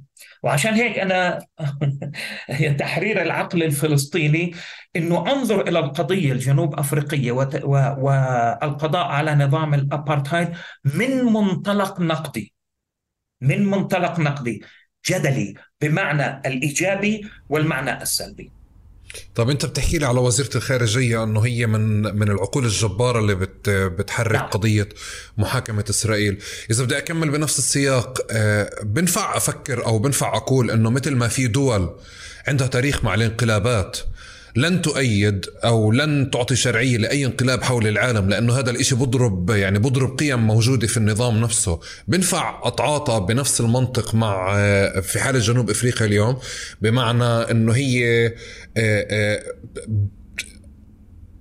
تترافع وتحاول محاكمة إسرائيل فعليا كمان لأشياء تتعلق بالنظام, بالنظام اللي موجود نفسه اليوم. بمعنى رفض كل نظام فصل عنصري أكثر من فكرة التضامن مع فلسطين أكثر بنفع أقول هيك؟ الاثنين يعني أنت كلامك صحيح والتحليل أنا متفق معاه. أنه جنوب أفريقيا هي عندما رفعت هذا القضية على إسرائيل. وعلى فكرة القضية الآن المفروض أنه يطلع فيها آه، قرار في قضية نية ارتكاب الجريمة الإبادة الجماعية. أنا بحب أوضح هذا النقطة لأنه قضية الإبادة الجماعية وإثباتها بتعرف حتأخذ لها كم سنة كما حصل قبل هيك وجهة نظري منذ البداية أنه لحظة فارقة تاريخية مش فقط لجنوب أفريقيا اللي هي يعني إحنا بالإنجليزي post-apartheid South Africa جنوب أفريقيا ما بعد الأبارتهايد. إنه ترفع هذه القضية دفاعا عن العدالة الكونية والعالمية. global justice وليس فقط عن قطاع غزة. بمعنى إن غزه إنه غزة أصبحت هي ال microcosm اللي بتتجمع فيه النموذج المصغر اللي بتتجمع فيه كل قضايا الإضطهاد في في العالم. بما فيها هذا النقطة اللي أنت طرحتها وأتفق معك فيها ما بين الشمال والجنوب global north وال global south الآن ما هو القانون الدولي؟ القانون الدولي هو القانون الليبرالي الأبيض اللي فرضه الغرب الاستعماري بعد الحرب العالمية الثانية اللي كانت صراع على الغنائم الرأسمالية بين الرأسماليين في الغرب. أعتقد متفقين على هذا الكلام. ألمانيا إيطاليا إلى آخره إلى آخره ودخول أمريكا في الفترة الأخيرة. وبني نظام عالمي جديد. مش عارف أنا مدى قديش جديد هو كان. ولكن هذا النظام العالمي الجديد اللي أسس للأمم المتحدة ومجلس الأمن والقانون الدولي اللي إحنا بنتحدث عنه واللي استخدمته جنوب أفريقيا من داخله من داخل القانون الدولي لرفع قضية على إسرائيل. هذا القانون الدولي تعريفه هو تعريف ليبرالي أبيض غربي. بخلفية في الأساس تاريخيا لها جذور استعمارية. الآن ما حصل أنه جنوب أفريقيا تتحدى هذا التعريف وبالتالي مستقبل العدالة الكونية global justice كله يقف على القرار اللي ستصدره محكمة العدل الدولية. الآن إذا لم تقبل محكمة العدل الدولية ولا تسألني ما هي ما هي توقعاتي لأنه هناك نقاش حاد جدا هذا الموضوع. إذا لم تقبل هذا يعني نهاية القانون الدولي كما نعرفه منذ الحرب العالمية الثانية. والفرز بين الشمال وما بين الجنوب. أنا بعتقد أنه جنوب أفريقيا ودور وزيرة الخارجية الرائع جدا اللي أتمنى أنه طبعا أنا ما بحبش المقارنات يكون عندنا وما يكونش عندنا واو لأنه عندنا عقول جبارة ولم تأخذ عقلها في التمثيل السياسي. أنا هذا اللي بقصده في التمثيل لأنه كثير الناس قال وين مانديلا الفلسطيني؟ في من 8000 ل 10000 مانديلا في السجون الإسرائيلية يعني وهناك من قضى نيلسون مانديلا قضى 27 سنة في السجن وهناك من قضى 30 و35 سنة في السجون وأكثر السجون الفلسطينية الإسرائيلية عفوا ولكن ما أقصده إنه مستقبل العالم الآن بمفهوم الهيمنة الغربية على العالم على المحك الآن. وسيتم الفرز بناء على ما ستصدره محكمة العدل الدولي. وعشان هيك أنا بعتقد ما قامت به جنوب أفريقيا نعم عن مستقبل جنوب أفريقيا، هل جنوب أفريقيا بدها مستقبل يكون في مأسسة وشرعنة لنظام الابرتايد حتى لو كان في فلسطين، يعني قديش بعيد؟ كل القارة الأفريقية عشان توصل لفلسطين ومصر لأنه جنوب أفريقيا لا تست... ما بعد الأبرتهايد لا تستطيع أن تتسامح مع عالم جديد يوافق فيه على مبدأ الأبرتهايد والتفرقة العنصرية. وهذا هو النقاش اللي بكون في السياسيين زي ما تفضلت وما طرحت أنت أحمد أنه والله إذا تم الموافقة على ما تقوم به إسرائيل إبادة جماعية وابارثيد ممأسس وتفرقة عنصرية ممأسسة وتطهير عرقي في جنوب أفريقيا كانوا يسموه التطهير العرقي التطهير القسري اللي هو فورست ريموفال مشابه لما حصل عندنا ولا زال يحصل. ما يحصل في غزة الآن وهذا نقطة النقاش كثير من الرفاق في جنوب أفريقيا يعني قبل يومين كنت على التلفزيون بنفس المنطق بحكي إنه أنتم كنتوا تشكوا من الفورست ريموفل وهذا أحد الأسباب اللي خلاكم تفهمونا أكثر ما يحصل في قطاع غزة الآن هو أي نعم إبادة جماعية plus زائد تطهير عرقي ممنهج الهدف الأول كان إيش؟ إذا لم نستطع إذا لم نستطع القضاء على 2.3 مليون فلسطيني في قطاع غزة وبعد هيك ننتقل إلى الضفة الغربية. المقدمات موجودة كلها يا أحمد ما أنت بتعرف الضفة الغربية. علينا أن نطردهم. وين نطردهم؟ إلى شمال سيناء. والتمهيد لذلك بإقناع الحكومة المصرية من خلال إقناع الحكومة الأمريكية بإقناع الحكومة المصرية إنه سيتم إسقاط الديون عليها. طبعا ما أنت عارف هذا الكلام. هذا الكلام لم ينجح. طبعا الحكومة المصرية رفضت الحكومة الأردنية رفضت هذا الكلام. الشعب الفلسطيني كله رافض هذا الكلام سكان قطاع غزة طبعا آه، استماتة كاملة في الدفاع عن فلسطين. وأنا شخصيا معلش وإن كان سيبدو كشعارات بل عن شرف الأمة العربية كلها. يعني كل نقطة دم بتصير لط... لما جنى قديح ثمان سنوات عمرها بتجوع تطلب لقمة خبز من أبوها لا يتمكن من مدينة خان يونس. تستشهد بعد ثلاثة أيام بسبب عدم تمكن أبوها من توفير لقمة عيش خبزة. لما الآن الناس في جباليا وبيت لاهيا وبيت حنون في مدينة غزة بياكلوا علف الحيوانات. أنا أعتقد أنه مش فقط شرف الأمة العربية بل شرف الإنسانية كله على المحك. ومن هنا بيأتي دور القضية اللي رفعتها جنوب أفريقيا. بنفس السياق كمان في ثأر ما ما بين عند جنوب إفريقيا عند مع جنوب اس كيف نرتبها هاي؟ في ثأر فعليا لجنوب إفريقيا عند الاحتلال عند إسرائيل آه، أو في تاريخ خليني أحكي آه، آه، غير لطيف اللي كمان بيستدعي إنه هذه الجهود تكون أكثر حدة. آه، وبنفس السياق بنفع كمان أقرأها إنه جزء من مصلحة جنوب أفريقيا أو النظام الحالي اللي موجود في جنوب أفريقيا أن لا تترك إسرائيل بلا رقيب وكقوة مطلقة فعليا اللي ممكن كمان ترجع تأثر بالنظام الحالي اللي موجود في جنوب أفريقيا وترجعه لنقطة اندفع اثمان كثير كمان عشان ما نرجع لها. بنفع نطلع كمان على تاريخ إسرائيل وجنوب أفريقيا بنفس الشكل؟ أنا يعني يعني سؤال ممتاز كمان مرة يا أحمد. أنا بعتقد إنه جنوب أفريقيا أدركت يعني هي تدرك معنى العيش تحت الاستعمار وإنه الاستعمار قوي. أنا بعتقد إنه الاستعمار الصهيوني في فلسطين غبي غبي. وال IQ معدل الذكاء عند حكام إسرائيل الآن في حالة تدهور غير طبيعية. وما يحصل في قطاع غزة وهو بدل على مدى غباء وعنجهية بتعرف ال arrogance اللي بتعيش في إسرائيل وبالتالي أي نعم إسرائيل ستحاول كما حاولت كثيرا في أفريقيا وفي أمريكا الجنوبية، أمريكا اللاتينية، التأثير على طبيعة الحكم هناك. لكن جنوب أفريقيا الآن أنا زي ما حكيت لك يعني أحفاد ستيف بيكو احفاد نيلسون مانديلا. يعني الناس اللي وأبنائهم اللي تربوا أنا جلست شخصيا مع حفيده نيلسون مانديلا ماندلا مانديلا وهو عضو برلمان على فكرة.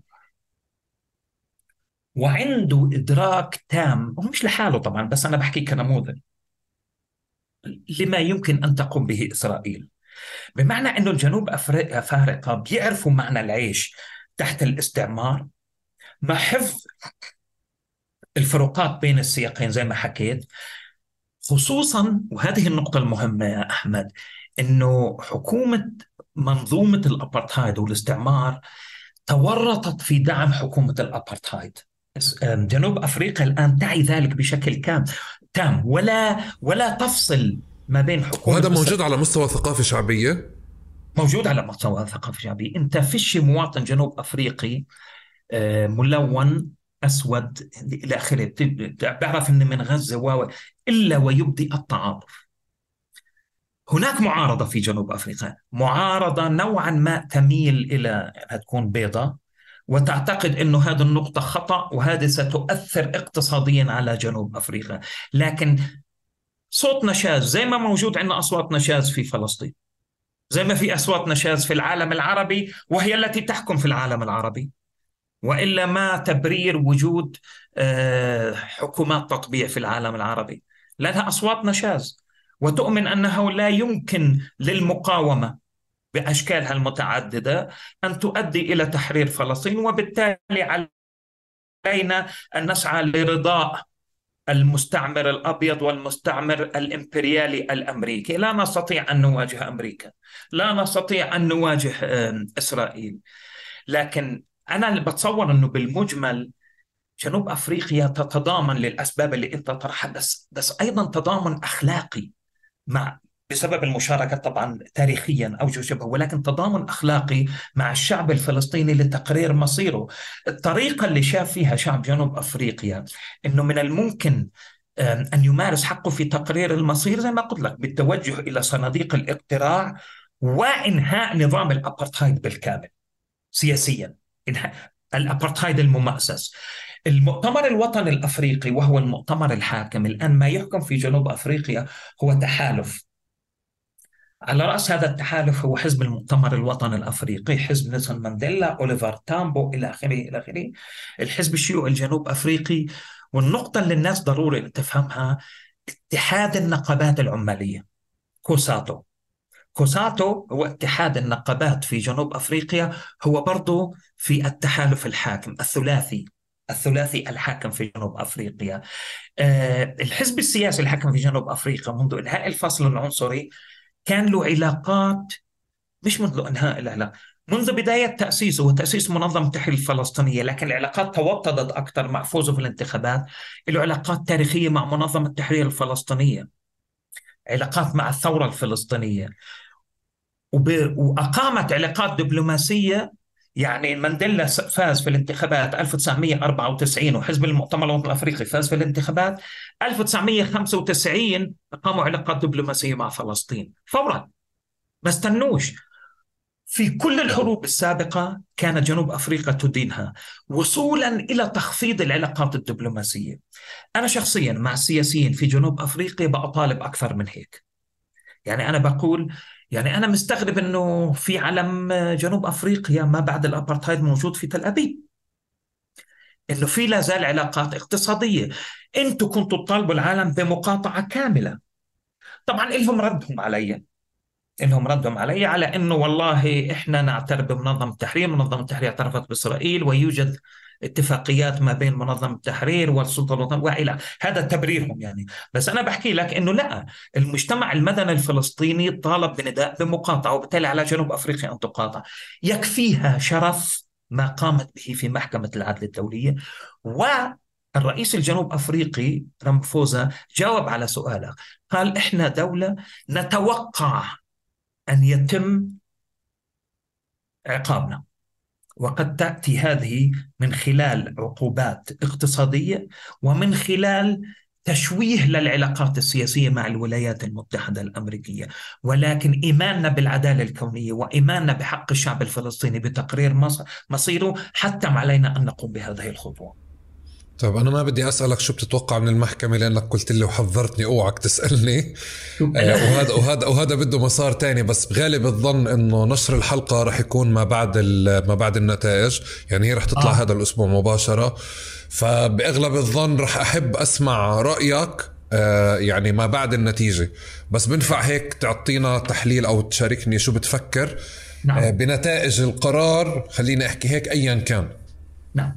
شوف إحنا فلنتصور إنه يعني إحنا الآن نسعى تعرف كلنا كفلسطينيين وكل لجان التضامن نسعى لوقف إطلاق النار.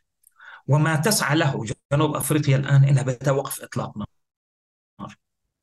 من خلال إثبات أن هناك انتنت نية لدى القيادات الإسرائيلية لإبادة عمل إبادة. طبعا الإبادة لا زالت موجودة لكن أنا بعتقد لو حتى تم وقف إطلاق النار. الا انه منظومه الابارتهايد والاستعمار راح تعمل قدر الإمكان على تثبيت حالة تضمن استمرار الحرب ولكن بوسائل أخرى. بمعنى أنه والله صدر قرار حتى لو صدر قرار أنا لا أقول أنه سيصدر أو لا إنه حتى لو صدر قرار إسرائيل ستحاول أن تتعامل مع الوضع عمليا لكن اخلاقيا وقانونيا ومعنويا إسرائيل وداعميها خسرانين. هذه النتيجة مجرد رفع القضية. وبالتالي إسرائيل ستحاول أن تضمن اليوم مثلا آه، يعني تلاحظت امبارح خان يونس كان من أسوأ امبارح يعني عدد هائل من الشهداء الجامعة اللي أنا باجي منها زي ما حكيت لك ضربت جامعة الأقصى. آه، واليوم الخبر أنه مقتل 24 جندي 21 في العمليات اللي صار وإلى آخره. بمعنى أن هناك تصعيد الآن. يعني رفعت القضية ولكن هناك تصعيد في حرب الإبادة الهمجية. إسرائيل ستعمل على استمرار الحرب من خلال تدمير كامل للبنية التحتية اللي اوريدي أنجزته already أنجزته. تقرير الول ستريت جورنال قبل أسبوعين يا أحمد إنه لو تم وقف إطلاق النار الآن رفع الردم في قطاع غزة حياخد سنة. الناس وين تروح خلال هذه السنة؟ ما في شيء عندي إجابة. إعادة بناء غزة بده ياخذ لو تم الآن وقف إطلاق النار سيأخذ من 8 إلى 10 سنوات. بمعنى أنه الحرب مستمرة. تدمير البنية الكاملة التحتية المنظومة الصحية التعليمية أعطاب الأعطاب النفسية. أنا بحكي معك وأنا عارف أنه عندي عطب نفسي من اللي شفته ومن اللي عشته. يعني وهذا مش من السهل إنك أنت تعالجه. أعطاب المجتمعية العميقة جدا اللي حصلت في فلسطين بشكل عام وغزة بشكل خاص. الآن لا الحكم الذاتي المحدود إذا تم العودة له سيحل المشكلة ويعني نهاية الحرب ولا هيمنة توجه واحد على قطاع غزة سيعني نهاية الحرب مما يعني أن الأجندة ستكون مفتوحة لاستمرار الحرب أنا أعتقد أنه أهمية البناء. يعني من الكلام اللي أنا حكيته بتكمن أهمية البناء على الطلب اللي تقدمت فيه حكومة جنوب أفريقيا لمحكمة العدل الدولية جريمة الإبادة الجماعية. لأنه هذه المرة الأولى اللي يحصل فيها. يعني لم يحصل قبل ذلك أن تهمت إسرائيل بإبادة جماعية. إحنا كفلسطينيين بنستخدمها. لكن المجتمع الدولي لم يستخدم كلمة ال genocide. الآن ترتبط كلمة ال genocide بدولة إسرائيل وهذه وصمة لا يمكن أنك أنت تقضي عليها. صدر القرار؟ أي نعم. نفترض أنه القرار صدر. القرار قانونا ملزم ولكن لا يوجد ميكانيزمات لتطبيقه. بمعنى أنه محكمة أكيد بتعرف الكل بيعرف هذا الكلام. لكن عليه ترتيبات أخلاقية وقانونية. بمعنى آه، إنك أنت تتحدى في نفس السؤال السابق تتحدى الهيمنة الإمبريالية وتعريفها للقانون الدولي وتفرض تعريف جديد للقانون الدولي. فإذا محكمة العدل الدولية لم وأنا لا أتصور إنها سترفض كل المطالب. لا أتصور إنها من الضروري أن تقبل ببعض المطالب، يعني هل من الممكن محكمة عدل دولية لا توافق على إدخال المساعدات الإنسانية؟ يعني اثنين التقارير اللي قدمتها جنوب أفريقيا 84 صفحة تعتمد على تقارير مؤسسات تابعه للامم المتحدة، طب محكمة العدل الدولية تابعه لمين؟ للامم المتحدة، يعني هل سترفض محكمة العدل الدولية قرارات وتقارير صادرة عن الأمم المتحدة أو مؤسساتها والأمم المتحدة هذا تساؤل وعشان هيك أنا بعتقد أن إسرائيل وأمريكا بيفهموا هذا الكلام وعشان هيك إسرائيل بعدت وفد قانوني وإلا كان من الممكن تقول أنا ما بديش ابعت وفد قانوني لأنها بدها تحاول تبيض وجهها بقدر الإمكان يعني الخسارة already بدت ضد إسرائيل صحيح. صحيح. آه إحنا الآن يعني آه إسرائيل غزة في الوعي الإنساني يا أحمد ترسخت كأنها أوشفيتس كأنها زي ما حكيت لك شاربفيل جيرنيكا الان الوعي الإنساني موجود في يعني مجازر لا يمكن انك انت لوحه بيكاسو لما تخش الأمم المتحدة الجارنكا جارنكا القرية الإسبانية اللي أبيدت. لما مين ما بيعرفش اوشفيتس الآن. الآن مين ما بيعرفش غزة؟ وبالتالي برفع القضية هذه بحد ذاته أنا بعتقد أنه أنه مكسب بغض النظر عن القرار اللي سيصدر عن محكمة العدل الدولية. وبالتالي المجتمع الدولي بغض النظر كمان مرة مطلوب منه عدم السماح بتكرار الإبادات مرة أخرى. النقطة الأخيرة يا أحمد أنه زي ما حصل في الوضع الروسي روسيا وأوكرانيا محكمة العدل الدولية تحكم إذا لم يتم تط... يعني أمريكا ستستخدم حق النقد ضد جريمة الإبادة الجماعية. يعني هذا موقف محرج جدا للولايات المتحدة الأمريكية. تمام. حتى لو مورس حق النقد الفيتو نفس الكلام تم بالنسبة لروسيا. روسيا استخدمت حق النقد الفيتو. لكن هذا خلق الأرضية القانونية للدول كأفراد كأعضاء في الأمم المتحدة أن تقاطع روسيا وفلاديمير آه، فلاديمير بوتين نفسه. فهذه نظرتي أنا يعني في كل الحالات إحنا متوجهين لوضع جديد.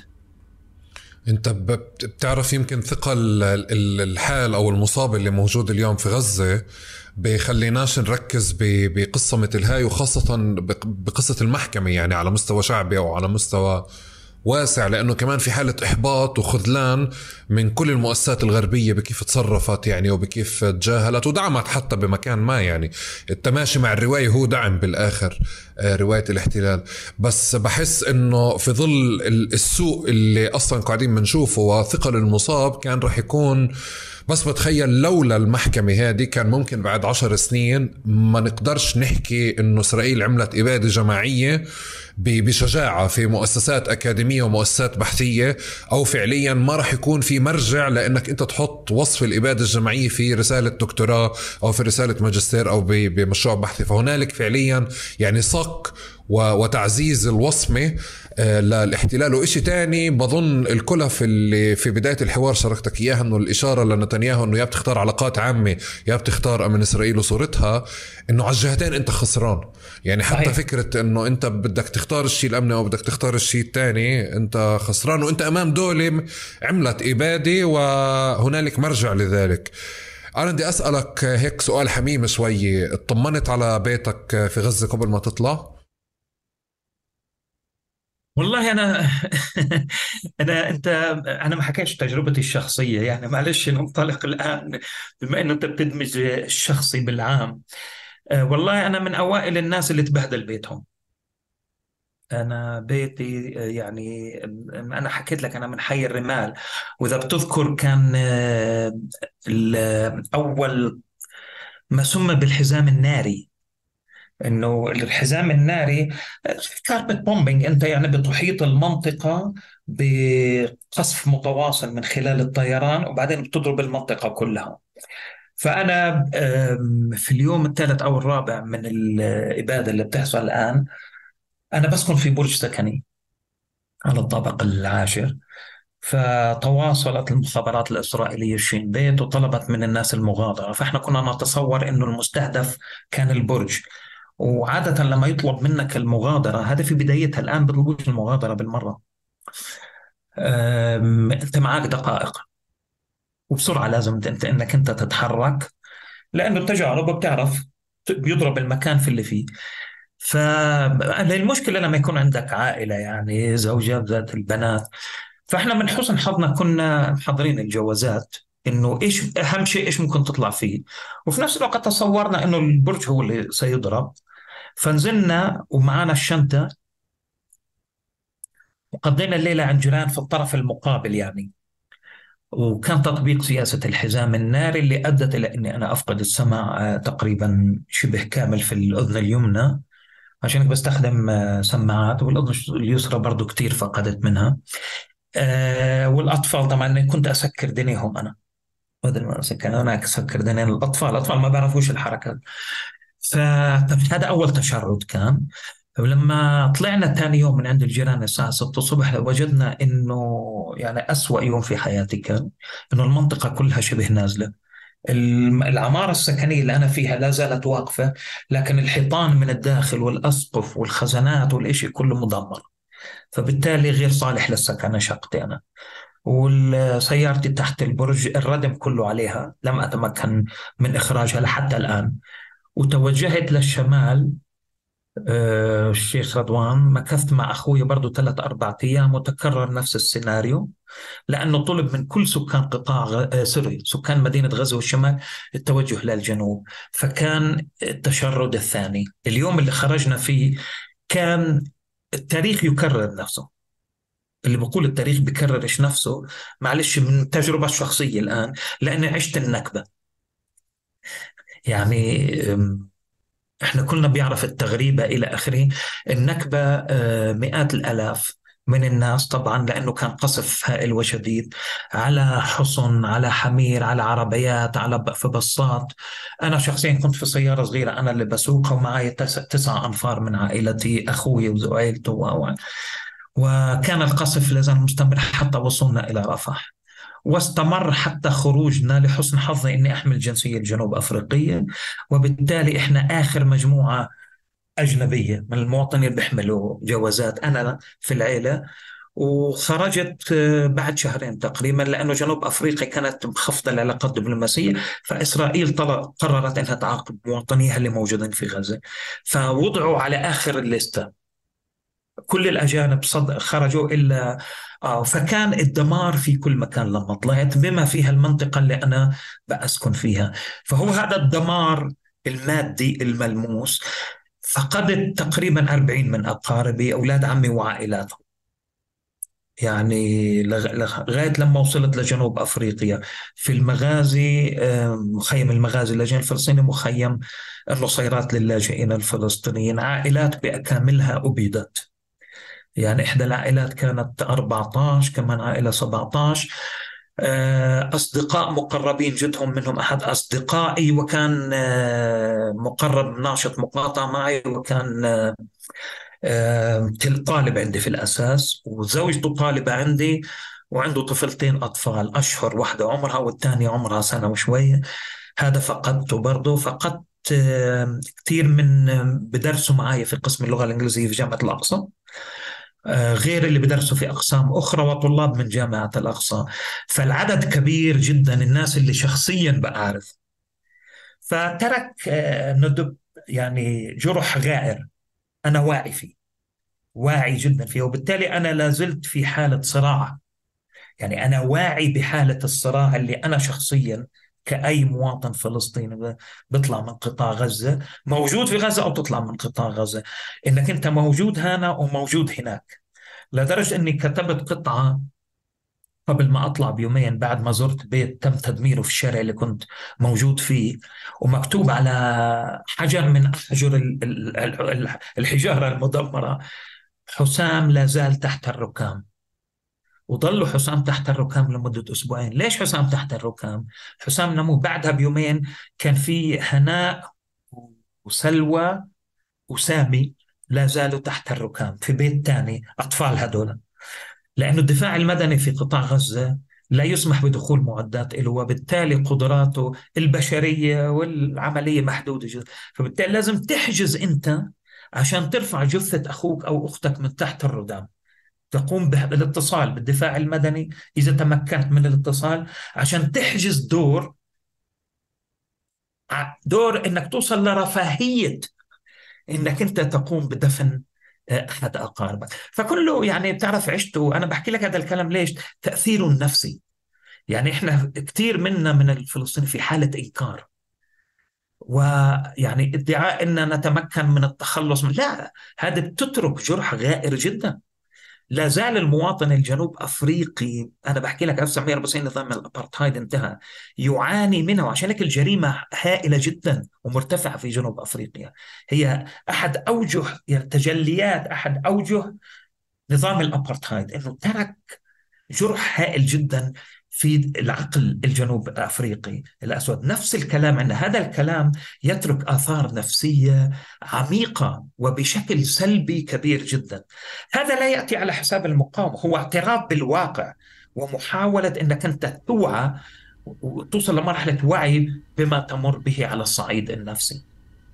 أنا أنا بنفع وأنا مميز وبنحكي قاعدين إنك أنت لسه طالع جديد والأسرة فعليا لسه يعني ما ما ميزتش الآثار اللي موجودة. بس بهذه المرحلة من من من سفرك ووجودك بتشعر إنه أنت بدك ترجع أنت وأسرتك مرة تانية آه، على غزة وتعي ومع احتمالية إنه ممكن تعيشوا نفس التجربة؟ في عندك هيك شعور؟ طيب بما إنك أنت سألت سؤال شخصي أنا ما حبيتش أحكيها لكن أنا أنا حكيت لك إني مريت في الحصار وفي كل الحروب السابقة على قطاع غزة وفي كل حرب من الحروب السابقة 2009 2012 2014 2021 مسيرة العودة كنت مشارك فيها كل جمعة فكرة بروح مؤمن بهذا النوع من النضال لأني ناشط مقاطعة أيضا ومؤمن بقدرتنا على التغيير من خلال هذا الشكل من أشكال النضال دون إلغاء أي شكل من أشكال النضال الأخرى ولكن ما يتمكن بي يعني أنا عارف قدراتي. وبعتقد أنه غالبية الشعب الفلسطيني عندها القدرة أنا في كل مرة كانت السفارة الجنوب أفريقية في رام الله تتصل فيي وتسألني إذا بدي أترك. أسافر وكنت أرفض. أضيفك معلومة ثانية أنه في بداية هذه الإبادة الجماعية وبعد ما طلعت من بيتي أول مرة تواصلوا معي ولم ولم تكن فكرة الخروج من جنوب أفريقيا من غزة على بالي على الإطلاق. موقف كان موقف مبدئي جدا. ما حصل إنه التجربه اللي مرينا فيها بدأت تؤثر بشكل سلبي كبير جدا على الطفلتين اللي عندي. لدرجة إنه في كل ليلة كنا يعني كنت كنا كنت بضعهم جنبي لما ننام ما بيننا بحيث إنه لو تم قصف المنزل إني أقفز فورا مع أي مجرد است... طبعا ما كنتش أنام بحيث إني أضع جسدي. على فكرة بلا اي مبالغة. ومش محاولة لإبراز يعني تضحية وبطولة إلى آخره. لا لا لا لا على الإطلاق. ولكن آه، بدأ التأثير النفسي على الطفلتين. والطفلتين ما عندهمش خيار. يعني أنت لا تستطيع أن تفرض عليهم إنك والله علينا بدنا نصمد و و و إلى آخره. وبالتالي آه، في نقاشات مطولة مع أصدقاء وأقارب و وصلنا لهذا القرار قبول الطلب الجنوب أفريقي بحيث أنه نضمن مس... يعني أنت الآن فيش عندك مدارس في أنا بعرف أنه هذا حل فرداني. فردي وأنا لا أقول أنه هذا حل جماعي و بس أنا في نفس الوقت هناك دور حتى لو كنت مش موجود في قطاع غزة. قد لا تسمح الظروف الموضوعية اللي موجود فيها أنا في قطاع غزة أني أقوم بهذا الدور بقدر الدور اللي بقوم فيه وأنا موجود برا. المدارس ما فيش مدارس وأنا شفت أثر الحرب على الأطفال. فيش إنسان مش فلسطيني فيش إنسان إنسان يرضى بالحد الأدنى بما يمر به أطفال فلسطين. فما بالك إذا كان هذا الطفل ابنك أو بنتك؟ وكل الأطفال فلسطين وكل أطفال غزة هم أو أولادنا. ولكن في نفس الوقت حبيت أني أطرح بديل لهدول الطفلتين. يعني الآن سجلتهم في المدرسة الآن. ما فيش مدارس في قطاع غزة. أنا بحكي لك عشان تبني غزة كمان مرة بدك من 8 ل 10 سنوات. وبالتالي أخذت هذا القرار بعد نقاشات مطولة جدا. نقاشات مطولة كثير. الحاجة الثالثة أحمد أنه الاحتلال بدأ باستهداف النشطاء مش المنخرطين في المقاومة المسلحة؟ لا لا ما بحكي عن هيك أنا. آه، رفعت العرعير كان ناشط وشاعر وصديقي رفعت العرعير آه، أنا حكيت لك عن صديقي اللي كان طالب عند خليل أبو يحيى. الله يرحمه.